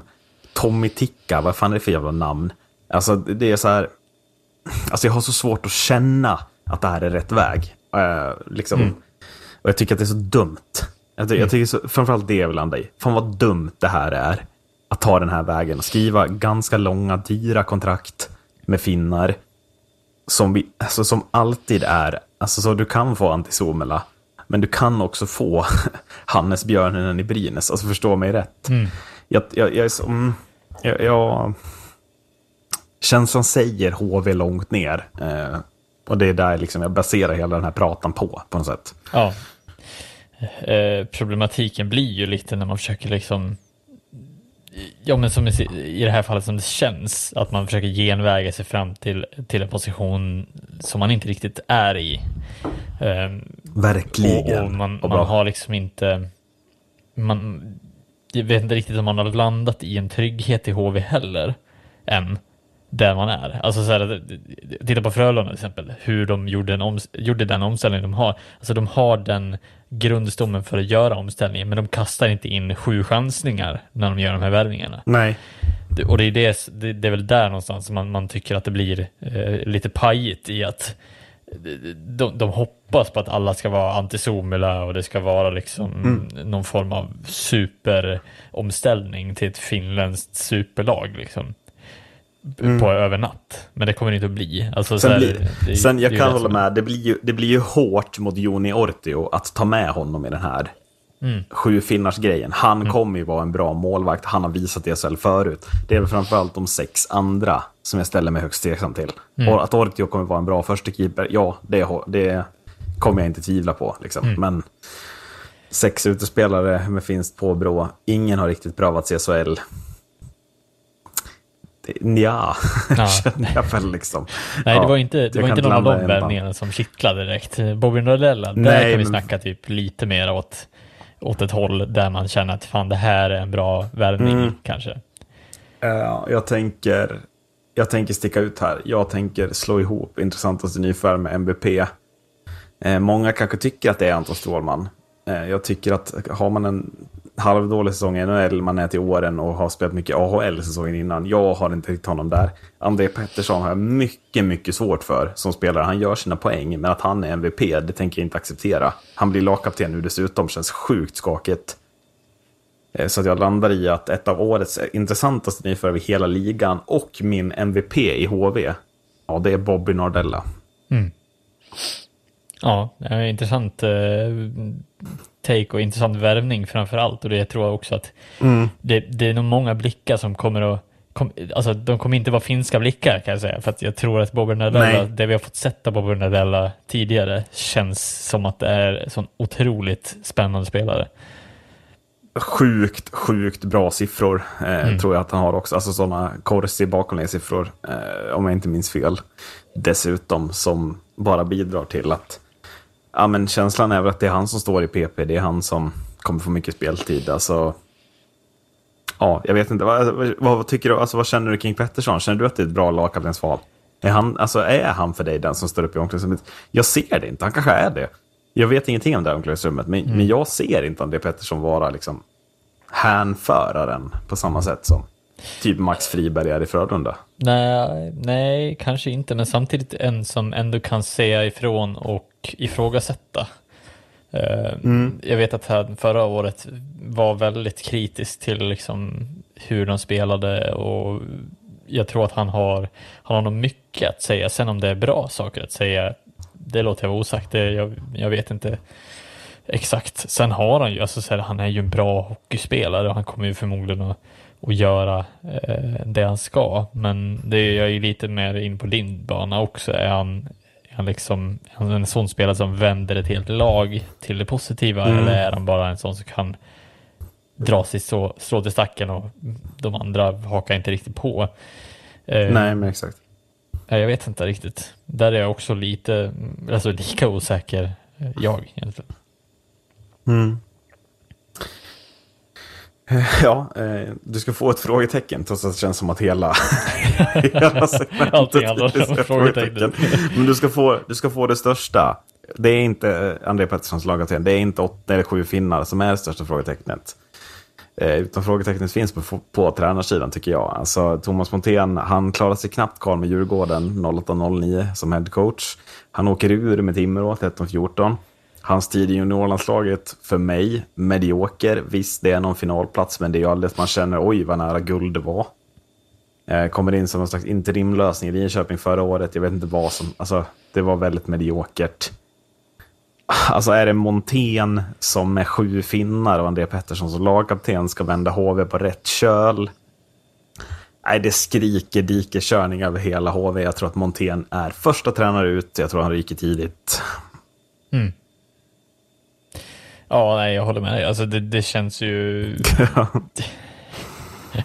ju mer och mer man analyserar det här och ju mer man snackar det fram och tillbaka så känns det bara mer och mer som att HV sjunker i mina ögon också. Att det finns alldeles för många osäkra kort i det hela och ja, Montén, när man tänker tillbaka på det, det, det finns ju ingenting som visar på att han, han har någon form av så här, ny nivå i sig eller en så här oväntad höjd i sig heller. Eh, så att ja, nej, absolut. Jag är beredd att hålla med på varenda punkt egentligen. Mm, mm. Ändå har jag inte samma placering Ehm. så att, eh, det blir ju intressant. nej, nej, det ska bli intressant att se vad du har. Jag tror att många har förstått det. Eh, Jag tippar HV sist.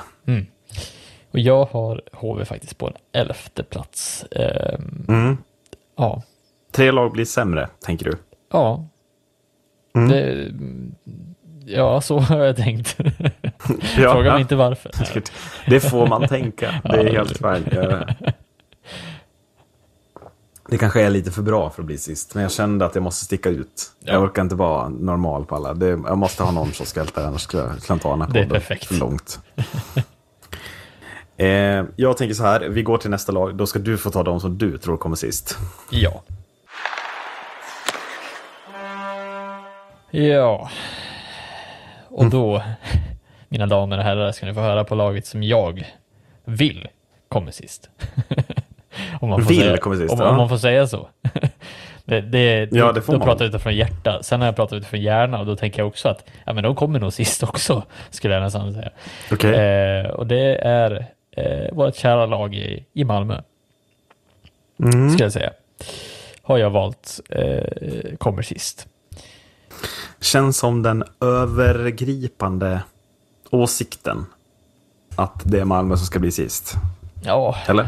ja det, Mm. de delas väl med Modo eh, som den övergripande. Ja, jo, i och för sig. Då. Eh, för sig. Mm. Vilket jag inte säger, säger emot någon av dem. Sen är det klart Nej, att jag nej, måste ju nej. tippa med hjärtat lite grann. Såklart. Det ska du göra. Mm. Ehm, och, och, och spotlighten här blir ju också så här. Ja, givetvis. Var, vart har man Malmö?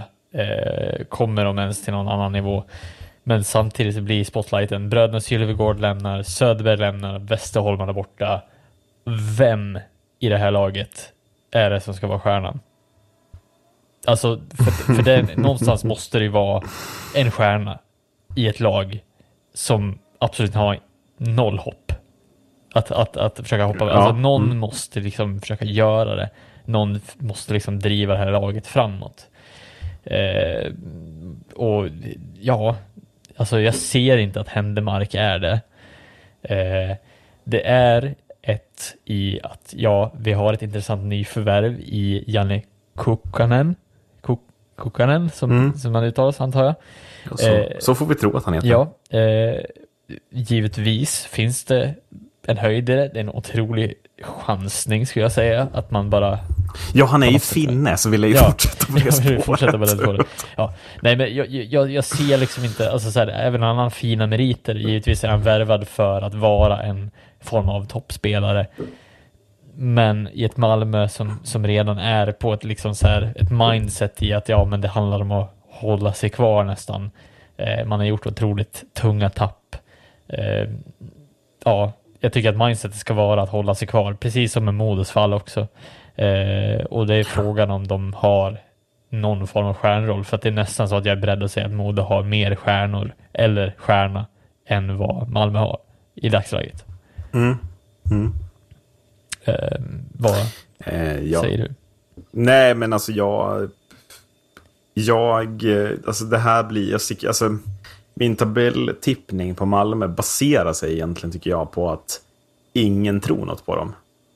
Mm. Alltså de har, de har, alltså, ingen förväntar sig något annat än att Malmö ska vara botten två, upplever jag. Att det är så här, jag tror att det kan vara ganska bra att Söderberg, Silvergård och de här är borta. Det blir att man får jobba lite i lugn och ro, även på hemmaplan. Det är inte så mycket, alltså... Jag tror Malmö liksom utan press på sig genom en hel säsong kan vara tillräckligt bra för att klara sig utan kval. är väl det jag är inne på. Sen får vi se om jag har rätt eller fel. Men Mm. det känns som att det är väldigt utan press allting man gör. Sen tycker jag också man saknar en stjärna. Och det är en finne som ska vara det. Det är jag anti emot omgående såklart. Mm. Men ja, jag, jag, alltså jag blir inte förvånad om de slutar botten två. Alltså de, de kan bli sist. Jag, är- jag är med dig. Liksom. Det är Mm. jag. Det, jag håller med. Det hade behövts värvas en riktig spets. Mm. En riktig sån garantispets eh, för att det skulle vara något man kunde tro på rejält. Eh, Ja. Men ja, det känns som att ett, ett, det finns inget lag som spelar med mindre press än Malmö i alla fall. Känner jag. Nej, precis. Ja, det, det är väl de, som delar den med Modo då, i så fall, för det känns inte som att Modo Alltså jag tycker ändå Modo spelar med mer press. Det känns som att hemma i Örnsköldsvik tänker man att ah, men vi ska klara oss utan kval. Ja, Sen jo, Modo spelar med, mycket, med, med lite press jämfört med många andra lag. Men, men Mm. Malmö känns liksom, det är ingen som tror på det ens från början. Så att om de bara själva bara gör det så tror jag de kan chocka rätt många. Ja. Inledningsvis i alla fall, kanske. Ja, jo, kanske. Det kanske är så. Eh, I alla fall, MVP som går ju till, alltså någonstans eh, som en slash. Alltså jag tycker att det blir, Janne Kukkonen måste ju vara Kukkanen. Det ser alltid som ett O, men eh, han måste vara MVPn. Eh, tillsammans med att klicka med Händemark.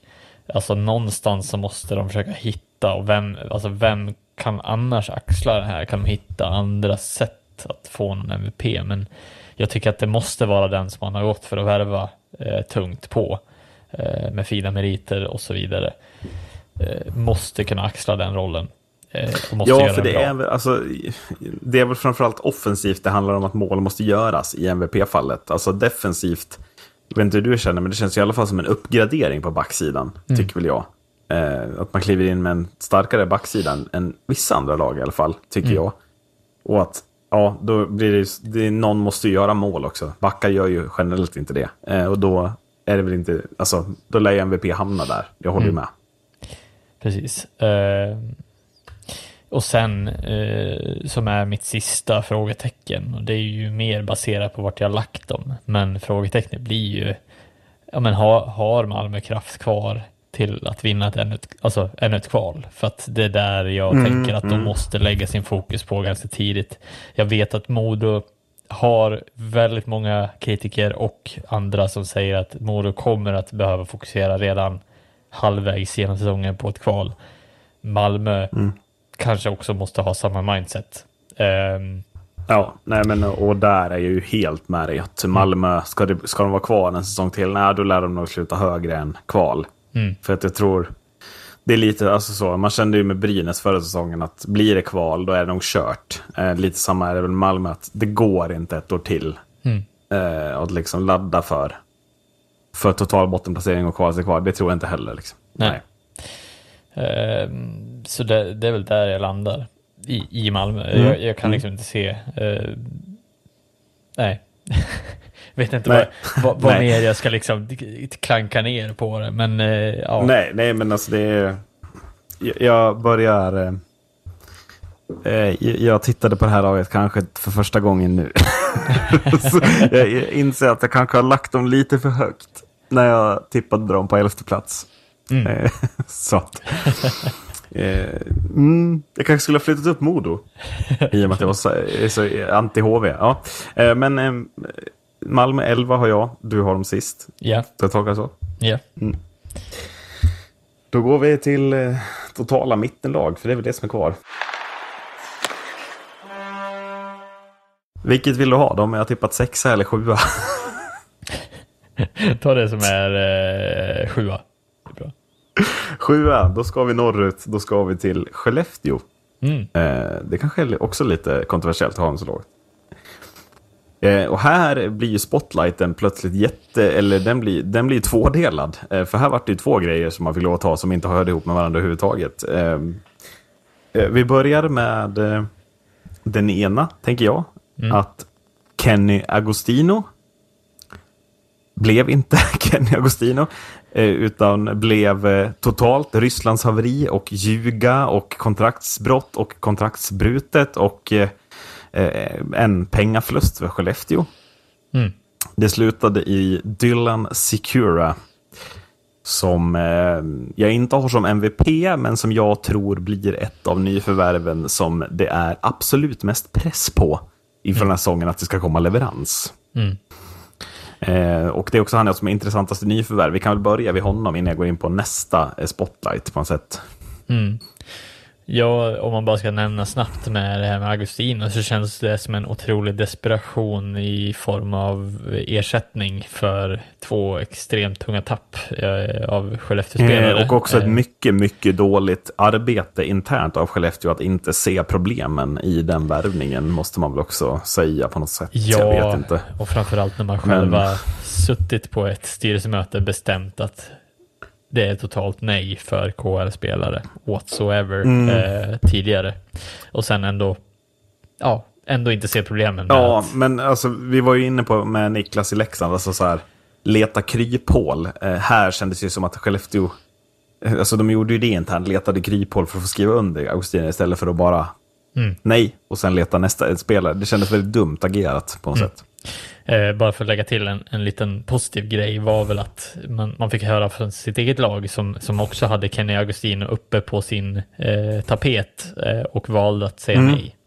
Vilket var eh, otroligt Och också, skönt också sen, alltså om, vi, om vi går tillbaka till det här med föreningsdemokrati, att eh, ändå ett plus till Skellefteå att man lyssnar på supporterna att nej, Ja. då blir det inte Kenny Agostino eh, och inte ta någon lösning där de inte vill ha honom och ändå så står han på isen i omgång ett. hade ju Ja. varit extremt dåligt för varumärket Skellefteå såklart också. Precis.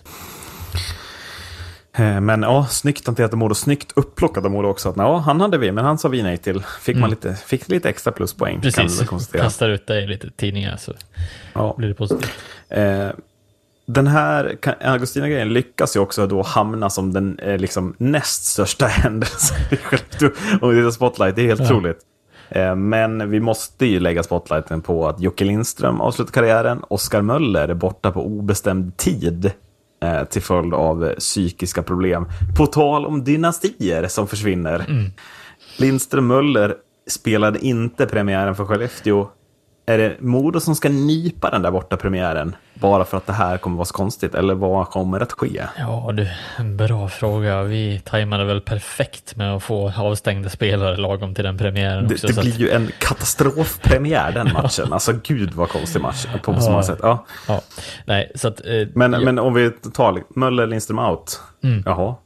Ja, jag har suttit här och typ varit en sång för, för tidig i min liksom, spaning hur liksom, deras bortfall kommer att påverka Skellefteå. Helt plötsligt sitter vi här med Mm. båda borta på riktigt, inte bara alltså, så här, poäng. Lite från ingenstans också. Ja. Sent, sent besked av Lindström. Om det här med Möller känns ju sjukt oroväckande kan jag tycka. Ja, absolut. Och det är ju sånt som man hoppas bara på att det, att det blir en lösning för en själv. Alltså, så det där är ju aldrig, det är aldrig bra för, eh, alltså, varken som förening och lagkamrat eller vad det nu handlar om. Att Nej. ta en spelare som, som du inte vet vad, vad som händer med, vad, hur han mår eller vad det nu är. Med. Liksom att bara sådana grejer kan ju påverka internt också på ett negativt sätt. Och man hoppas ju verkligen att han kommer tillbaka. Eh, Framför allt i Oskar Möllers fall, tänker Ja. jag. Sett till vad han är för spelare i Skellefteå. Ja. Absolut. Och, Eh, ja. tror vi att han kommer tillbaka? Spelar Oskar Möller matcher i Skellefteå den här säsongen? Så jag Alltså jag känner mig sjukt orolig. Ja, nej men jag, jag tror att han kommer att komma tillbaka. Det lät som att det var bättre när jag läste Mm. om eh, var det, deras läkare som hade pratat utåt, tror jag, har jag för mig. Ja. Givetvis jag, jag har inte läst detta, jag litar 100%. Nej, men jag, jag är ganska säker på att det lät som att det var bättre.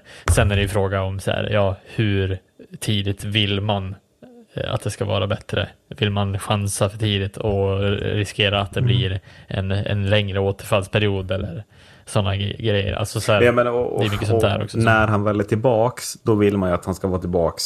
Alltså man kan ju inte köra någon lösning så. Oskar spelar hemmamatcherna. Nej. Någon sån där grej kan man ju inte hålla på med heller. Utan man lär ju ha tillbaks honom Ja. 100% när han väl är tillbaks, tänker jag. Jag tror att man litar fullt 100% på att när Oskar Möller säger att han är tillbaka, då är Oskar Möller tillbaka. Alltså så här, jag tror att Ja. han är så pass professionell i det här läget, skulle jag nog gissa på, att han inte hetsar sig själv.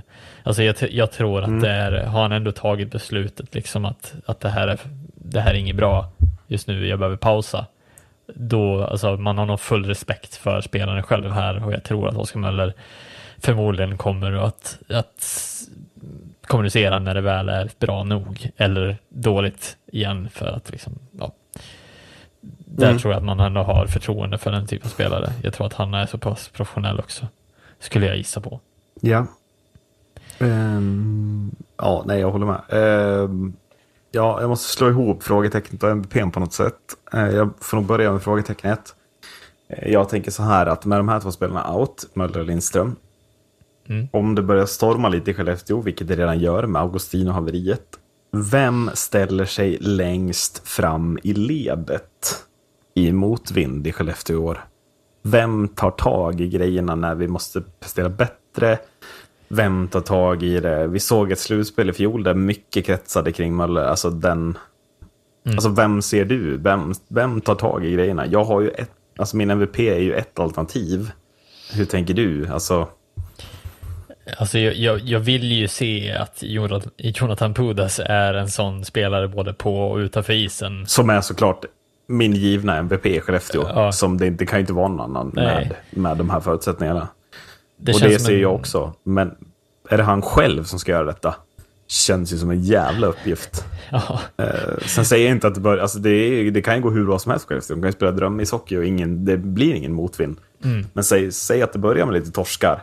Med lite resultat som inte kommer. Och det börjar blåsa lite. Ja, då står Pudas där själv. Vem står bredvid honom då? Ja. För det behövs nog. Liksom. Jag ser inte riktigt någon göra det, måste jag säga. nej, alltså, men samtidigt, ja, det, det är klart att så här, jag, jag tror ändå att att vi har, alltså det finns tunga namn i, i, i rutin här som ändå skulle kunna vara, alltså ganska viktiga i den punkten. Alltså så här, jag tror att Oskar Lindberg in här är en otrolig, alltså figur att ha i ett omklädningsrum för Skellefteå. Och samma sak, alltså jag tror ju att Lindholm också, Per Lindholm är också en otrolig figur att ha i ett omklädningsrum som går lite sämre. Eh, det, det, alltså han skulle göra 110 procent även om det var i division 3 eller om det var i liksom Mm. var som helst tror jag. Så att där tror jag ändå man har ganska mycket att hämta i både rutin men också alltså så här, frontfigurer som kan göra jobbet ändå oavsett hur det går. Eh, Mm. Jag tror att det är värre med den här ju- alltså yngre generationen som kommer underifrån annars som är liksom lite skakigare kanske på den punkten. Om det börjar gå dåligt för Jonathan Jonsson eller Rickard Hugg att, att där, där börjar man ha lite farhågor i att hur, hur långt det? Jonsson, inte ung men färsk Ja. kanske. Ja precis, Jonathan Jonsson Ja. är ju inte ung längre, det är väl det som är Nej. Men, han är men ju du, inte fattar det. vad du fattar vad jag menar, en, en Jag fattar, ja, där. men bara för tydligen för lyssnarna. Att, Mm. att, liksom att han kanske inte är, som ändå färsk i serien. Kanske inte är jätteredo att ställa sig längst fram. Mm. Om det börjar blåsa, trots att han är 30 år fyllda. Det är ju lite skillnad på hur länge man har varit i ligan och så vidare. Ja. Tänker jag. Ja. Precis. Eh, det var frågetecken och MVP ihopbakat. Eh, tabellplacering. Jag har dem då exakt mitt i tabellen som sjua. Mm. Och då, då sticker jag ut hakan efter min totala, totala haveri förra säsongen där det vart ifrågasatt varför jag hade la- lagt dem här Mm. långt ner. Nu är det lite så motsägelsefullt att när Oskar Möller och Lindström försvinner, ja då lägger jag dem högt i tabellen.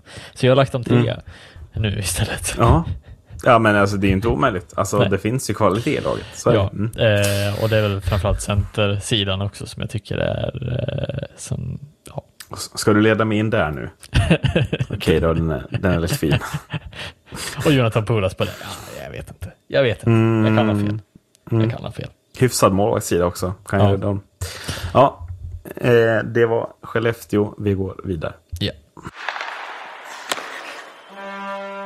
Och nu, Välj fritt säger min jag. kära vän, så ska vi till Sundsvall, tänkte jag.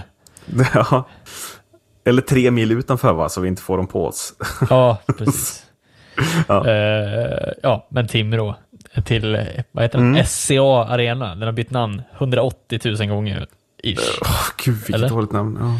Ja, jag brukar Jag alltid... ingen, jag, fråga mig inte vad arenan heter, det kan jag absolut inte. Jo, Nej. men det, så heter den. Ja, men eh, jag brukar alltid, det, det enda alltså barndomsminnet jag har, eh, som jag fortfarande har givetvis när jag åker förbi, men jag åker alltid upp till Umeå och hälsar på släkt och så vidare Mm. och så kollar man på Modo i Övik. Men du ser ju alltid skymten av den arenan när man kör förbi där på E4 liksom. Så det är väl Ja, alltid Aldrig åkt i mitt liv, men jag litar på att det är så. det enda positiva så- att man får se en hockeyarena utan att svänga av vägen. Det är liksom, Ja, men exakt. Ja. Eh, så det är, det är kul. I alla fall, Timrå. Eh, spotlighten med det här. Alltså, jag, jag vill säga att det här laget, Spotlight, är att det är byggt med hjärta, det är byggt med hjärna och kanske en aning vilja, skulle jag säga. För det är det som jag... Är det det mest svårtippade laget i årets serie? Det kan det vara, givetvis. Men det, Mm, det som jag, jag menar... är inne på det i alla fall. Jag hade Ja. mycket svårt. Mm. Mm, men det som jag menar med det här med byggt med hjärta och hjärna och kanske lite vilja är att det här laget, alltså så många hemvändare, så många byggstenar som har liksom sin grund ifrån Timrå eller som grund, alltså det känns verkligen som att de har de har tänkt till i hur de vill att det här nästa Timrå ska se ut. Eh, de har inte gjort supermånga värvningar, de har väl gjort, vad är det, två? Är det, är det två värvningar? Eller är det fler? Ja. Filip Hollander. Frågor du ställer. Tim Juel ska stå, eller? Ja. Jag, jag, Mm. jag, jag ställer den öppen. Är det två värvningar? För det har väl inte landat in någon fler än dem.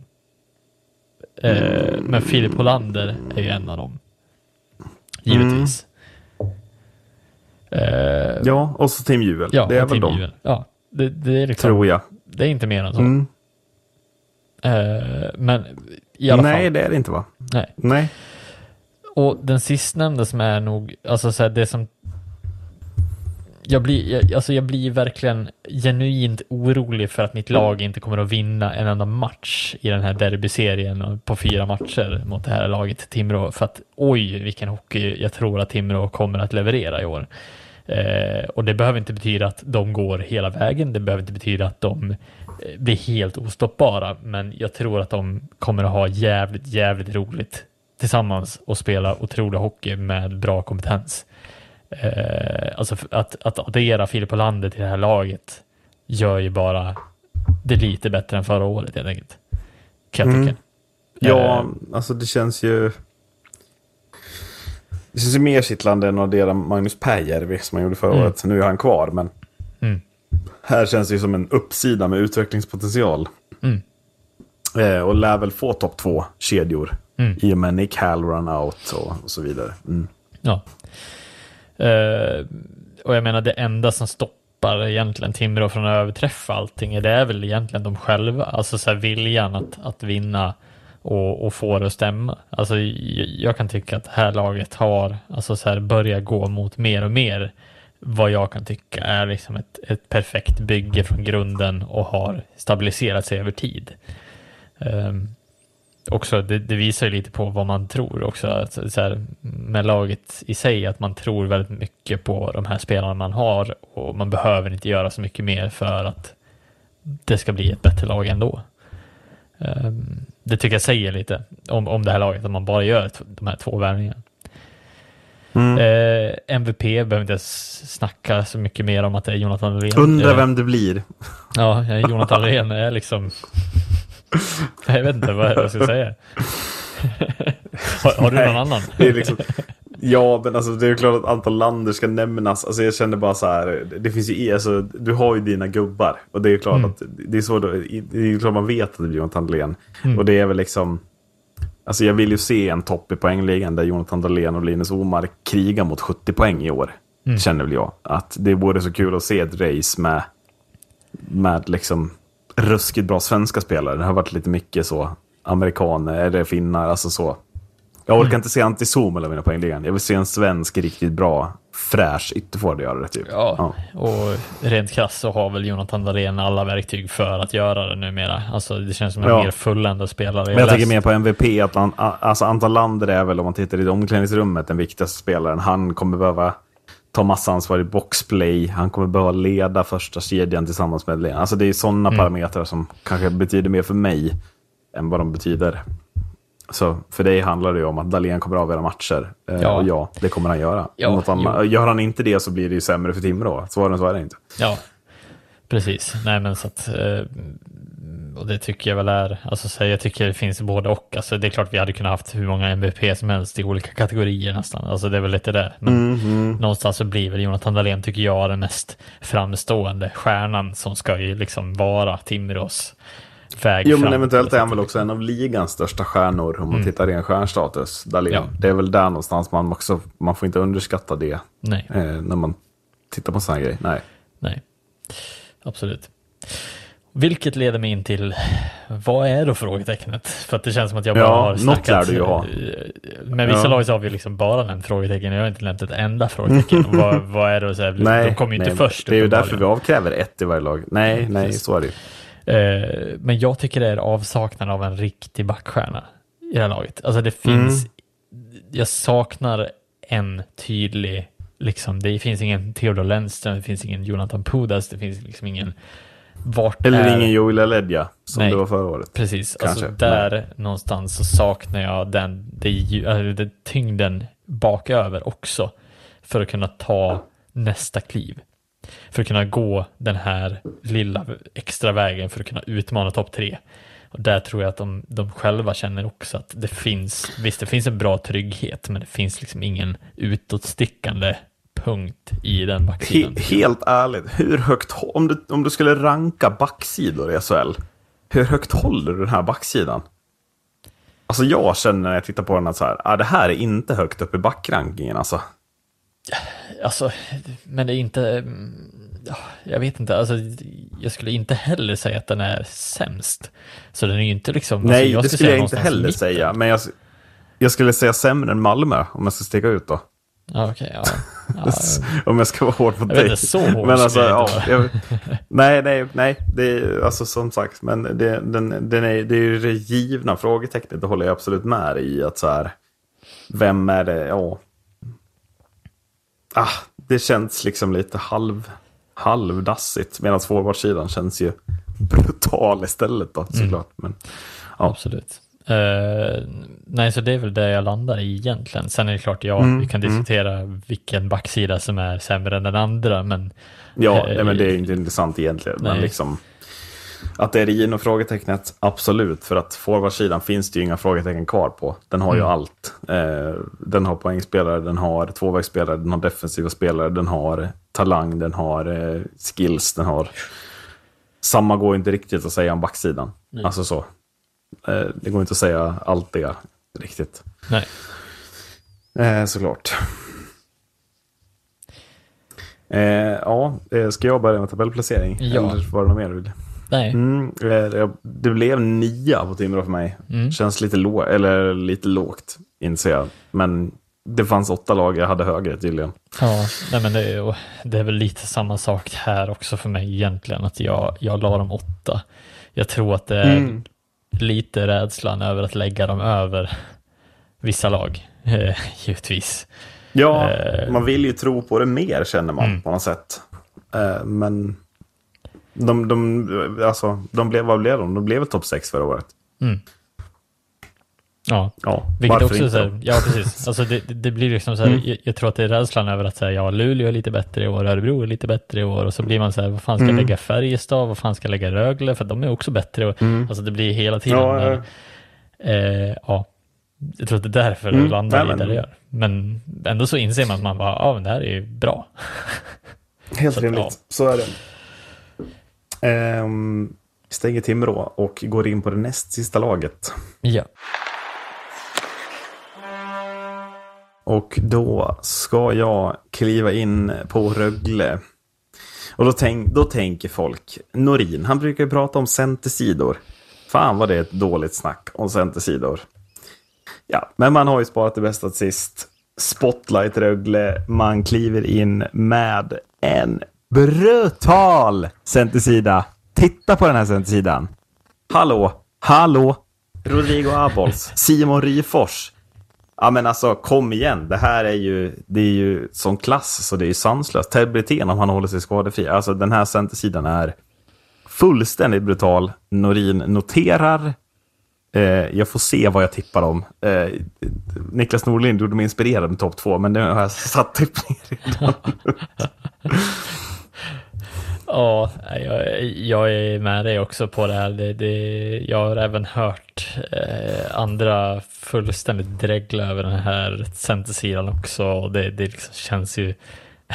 Det känns som ett Rögle som bara så här... De, de vill bara tysta ner varenda kritiker efter förra säsongen och bara...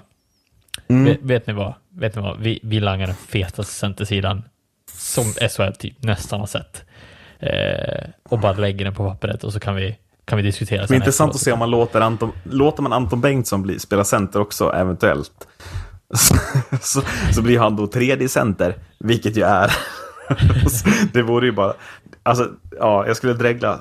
Så, då skulle jag direkt tippa Rögle etta om det visar sig att Bengtsson är tredje center. Men jag, jag tror att han kliver in topp två kedjor ändå. Men Mm. ja, Ja, det, det, det är jag intressant känner... eh, hur, hur, hur den här eh, layouten kommer att vara, men eh, det, Mm. eh, man kommer inte vara besviken på den sidan, känns som. Nej, det, det får man inte bli, för då är det ju katastrof istället. Men det känns ju som att det är något på gång här. Mm. Onekligen. En tillbakastuds utan dess like. Ehm, ja, jag hoppas på det. Ehm, vi ska, ska vi prata liksom lite nyförvärv här, eller? Mm. Ehm, då ska man utse något intressant. Ehm, känns svårt tycker jag att inte landa på Rodrigo Abols ehm, här. Som har varit drivande i liksom Örebro. Varit typ lagkapten väl. I ett annat topplag som byter lag. Gör det klart liksom i januari. Berätta för alla, jag kommer byta lag nästa säsong. Och kliver in här i ett storsatsande Rögle. Eh, som vad då? Är det första center vi pratar? Ja, det är väl det. Eller vad är det? Ja, det måste det väl vara. Alltså, Ja, men jag är väl inne på inte, det. men- Att det är... Nej, men Det jag är måste, också inne på det- det. det att han är ju- värvad för att vara ytterligare enorm spets i det här laget på något sätt. Mm. Eh, som känns sjukt intressant. ja. Eh, ja, nej, otroligt.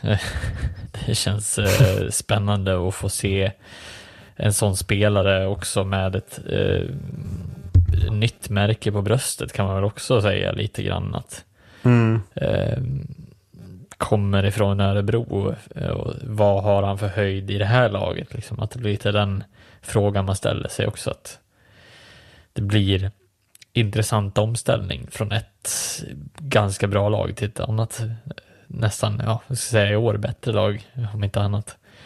Eh, Mm. Nej, det ska bli intressant omställning att se vad, vad han kan uträtta i, i Rögle. Ja. Jag tror att de har en bra plan för det, i alla fall. Då frågar jag dig, vågar man landa i Rodrigo Gabo som MPP redan nu? Eller blir det magstarkt? Ska jag ta mitt andra alternativ? Eh, ja, men ta ditt andra, andra alternativ. Det känns lite mer... Ehm, ja, det är väl att sticka ut för mycket. Men då blir det ju, ja, givetvis Adam Tambellini. Eh, Som väl eh, var en stor räddning för Rögle förra säsongen. Att man hamnade ändå på en gedigen tabellplacering och inte katastrofalt dåligt till. Eh, Men det var ju ett slutspel som lämnade väldigt mycket önska från Tambellinis sida med noll produktion ju. Så det är väl också så. Han är MVP, men det lär ju till att han också kliver fram i det som väl blir slutspel. Vi kan väl inte tro något annat än att Rögle går till slutspel liksom. Mm.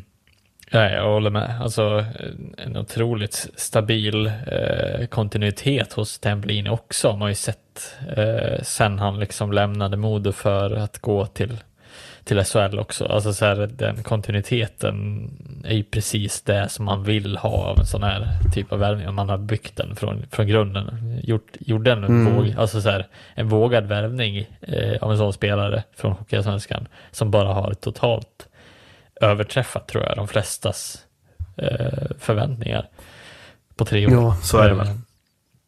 Men sen, ja, givetvis blir ju han också lite tvungen till att vara en spelare som också kommer att vara ett slutspelsmonster. Eh, Tror jag, för att alltså, så här, ska Rögle ta sig långt i I slutspelet. alla fall var bättre. Alltså han var ju helt osynlig i slutspelet. Alltså han behöver Ja. ju inte vara ett monster. Nej, precis. Men, Men han måste ju producera överhuvudtaget. Det var Ja. ju liksom... fyra poäng Det var väl noll? matcher. Vart det så illa? Nej, ja, det, ja, precis. Fyra andra assist typ. Ja, Ja. Alltså, men det var ju inga mål, inga... Nej, Han klev inte fram när det var... När han borde ha klivit fram, Nej. tycker jag. precis. Nej, för det är alltså det, det måste ju till eh, bättre från en sån spelare. Sen givetvis har de ju fler kanske nu än förra säsongen som, som Mm. kan kliva fram, men samtidigt vem är inte bättre än Temblini på att kliva fram just, eh, just i år, liksom i slutspel för att kunna... Nej, det vill man ju tro. Det är ju Ja. svårt, att, svårt att säga, kanske. Ja. Jag vet inte, jag ska tro riktigt. Men Mm. olycksfall i arbetet, typ. Ja, men precis. Eh, på tal om produktion då, till frågetecknet. Eh, jag, jag, ser liksom, jag ser Rögles bredd, jag ser spetsen, jag ser hur... Alltså det är jättebra målsida, en fantastisk backsida. Forwardsidan är på pappret fantastisk. Men de här topp två-kedjorna innefattar ändå Daniel Saar och Dennis Everberg. Mm. Eh, Everberg 10 poäng i fjol tror jag. Daniel Saar gjorde 26. Ehm, ja, det är för dåligt. Mm. Konstaterar jag. Från de här. Kan vi räkna med de här spelarna? Alltså, det var de var ju dåliga i fjol, på riktigt. Mm. Eh, Alltså, jag tycker ändå att det är ett alltså, frågetecken. Alltså, ska vi bara räkna med att de här spelarna kliver fram och gör 35-40 var? Eh, Eller liksom är det fortfarande, är de fortsatt på dekis, fortsatt på väg neråt? Ja, då, då tappar ju den här forwardsidan enorm tyngd, hur bra centersidan än är, tycker jag. Att de här två spelarna måste ju kliva fram. Gör de inte det, ja, jag är väl inte inne på att jag, jag vill, alltså så min tabellplacering och det äh, handlar ju mycket om det, att jag måste se det innan jag vågar tro mer på Rögle, att de här två kliver fram. Absolut, och jag, och jag menar det är ju lite det känns ju lite som att det också var Rögle som lag förra säsongen som var lite under isen, eh, som kan vara resultatet av Mm. att de var mycket, mycket sämre.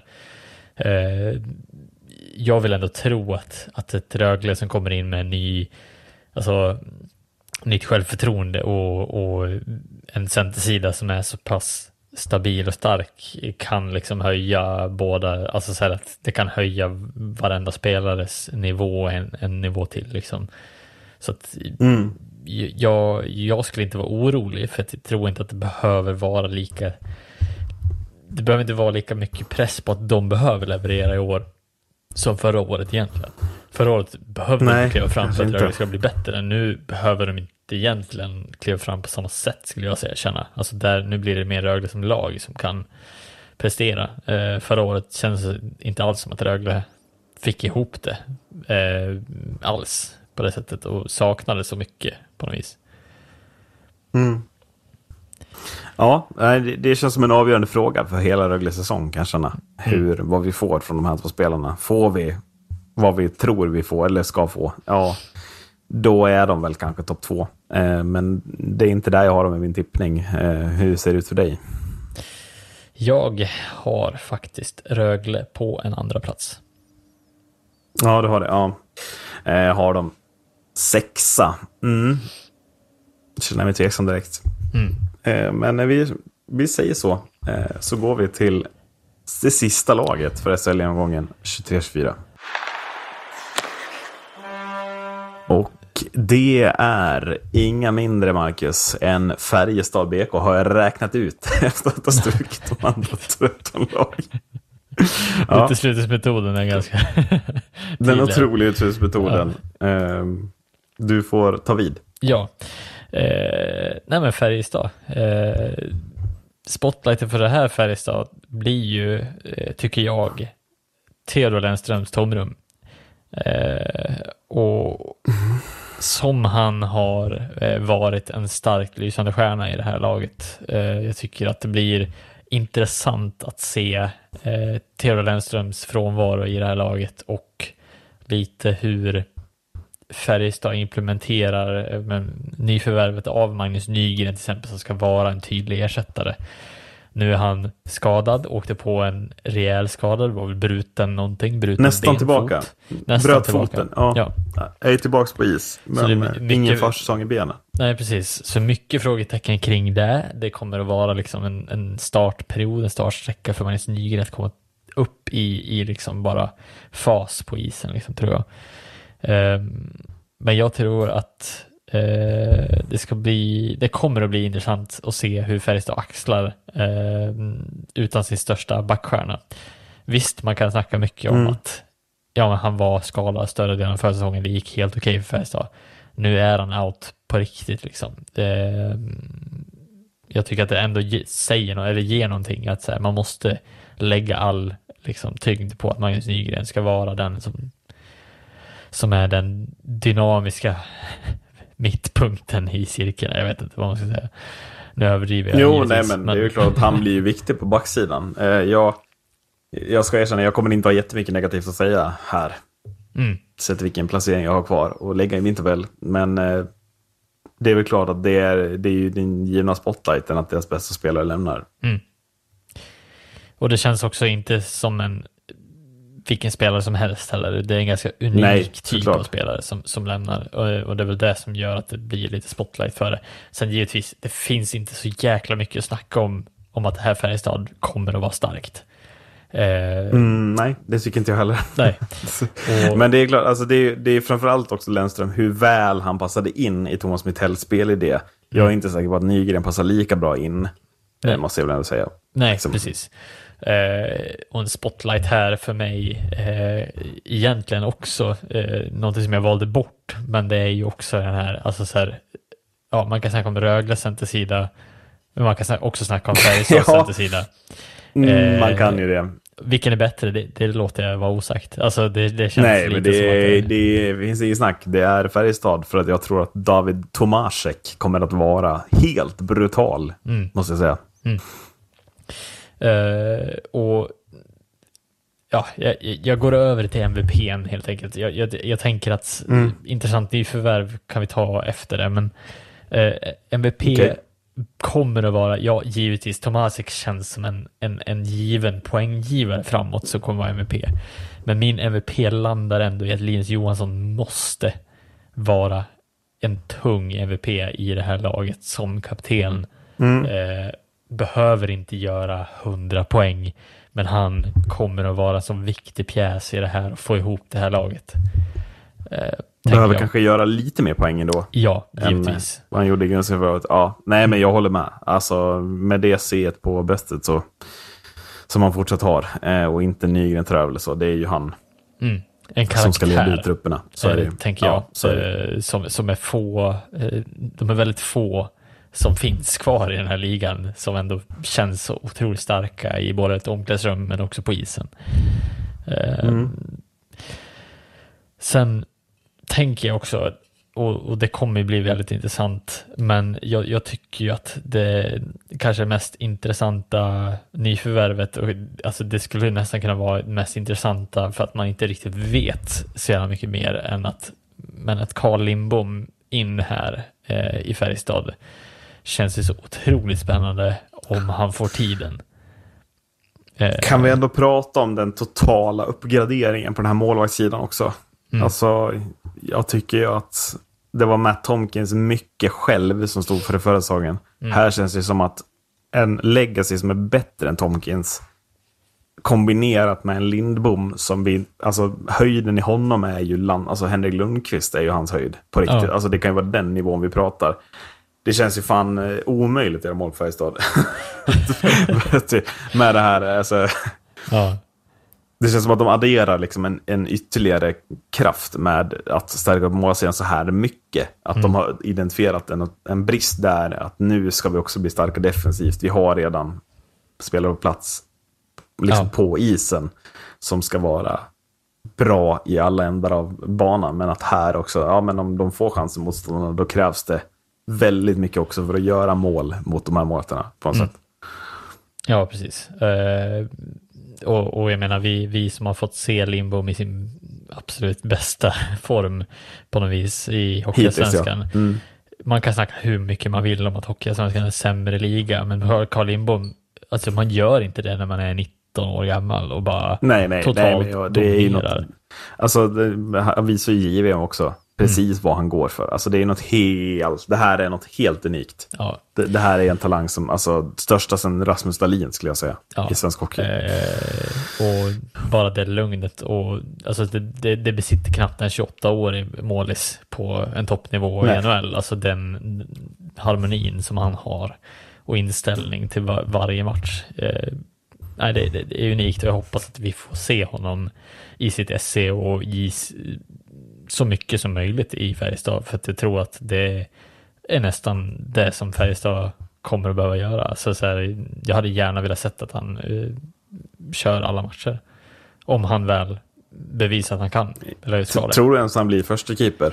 Det tror Alltså, inte det, jag. det är ju det som jag är rädd för, att de kommer förmodligen inte välja det på grund av att de är rädda för den här, eh, den här Mm. eh, vad heter det? Rutinbarriären lite. Alltså så att det känns lite Mm. som att han är för ung för att axla en huvudroll. Eh, vilket Ja, jag men också för att Max Legacy, vad är det för värvning? Alltså, Ja, ja. eh, Förlåt, men alltså, det är en helt otrolig målvakt som står där. Ja. Alltså, jag tror att alltså, Limmo kommer behöva vara så otroligt bra för att Mm. Matcha honom. Och jag tror inte han gör det, hur bra han än är. Tror att det blir lite för lite speltid för Limbo kanske. Ja, precis. Tyvärr. Och det är ju det jag är rädd för. Alltså nu är det bara, jag, jag går ju bara ut går från egen vilja att det hade varit så jäkla kul Mm. att se Carl Lindbom i sitt SC vinna, alltså varenda match med Färjestad. Alltså så här, den, det vill man ju nästan se hända. Eh, och ha total dominans eh, i Färjestad. Mm. Och sen gå till, Vegas ett år senare. Eh, Någonting sånt här. Ja. Alltså så här, bara få få den framgångssagan liksom i, i det hela. Jag hoppas att Färjestad förstår vad de har plockat för, för supertalang egentligen. Ehm, så att ja, eh, eh, och därifrån också så går det väl lite över till frågetecknet då som, som blir jag tycker väl att Färjestads stora frågetecken är att kan man hålla ihop en bättre defensiv i år? För jag tycker att det stundtals förra året släpptes lite för många mål i förhållande till vad de har för lag på banan. Eh, Mm. Jag vet inte vad det beror på om det var, för jag tycker inte att det är pappret man kan skylla på riktigt, utan det känns lite som att det har, har med spelidén att göra. Eh, Ja. Jag tycker att man måste liksom... Man måste Är inte Thomas Mittell i allmänhet också lite sådär? Alltså när de kom in och vann SM-guldet, då passade han perfekt. Men över en hel säsong... Ja, jag vet inte. Mm. Det känns som att det saknas lite spelidé. Hur man försvarar sig. Ja. Ja, jag kan bara, landa i, kanske. Mm. kan bara landa i det som, som det absolut största frågetecknet. Att givetvis ska vi räkna med Färjestad i ett slutspel, men jag tror att om de ska eh, någorlunda eh, ha en ganska eh, ja, men ganska trygg väg in i slutspelet så måste de försöka fundera över vad de kan göra för att minimera riskerna i både, liksom så här, både för att hjälpa sina målisar men också för att släppa mindre under säsongen. Kanske hålla sina målisar fräschare, alltså sådana bitar. Eh, visst, man kan ha två superfina målisar, men man måste också tänka på att de inte ska slita ihjäl sig för att, Nej, för att komma dit heller. Det är väl det. Mm. Eh, vi är väl framme till den sista tabelltippningen där, tänker jag. Ja, Ehm, och eh, jag börjar med att säga att eh, Färjestad kommer att vinna eh, grundserien i SHL 23-24. Intressant. Jag eh, hade inte jag säger ju inte emot givetvis, det, går, det är så svårt att tippa den toppen eh, delen, men jag har lagt Färjestad som fyra faktiskt. Eh, och det är bara för att det är sista laget som är kvar. Typ. Nej men jag hade så jo, men det otroligt svårt. Man har, har inte platser till alla, så enkelt är det ju. Man vill ju typ på många etta, men eh, Jag hade Ja, så jag otroligt att svårt med den toppen, alltså det var eh, ett pusslande som tog mig alldeles för lång tid tror jag. ja, som vanligt. Som Ja. vanligt tar det för lång tid. Pussla upp serien. Och så landade det aldrig rätt. Ehm, nej, men nej, såklart inte. Såklart Nej. inte. Eh, vi, vi säger så.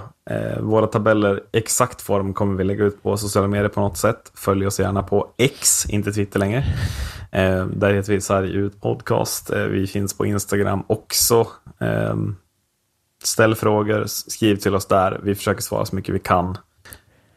Ett extra stort tack igen till Niklas Norlind och Niklas Niva Sjöqvist som deltog som gäster i det här avsnittet. Eh, Nästa vecka kommer samma långa jävla genomgång fast med lagen i Hockeysvenskan.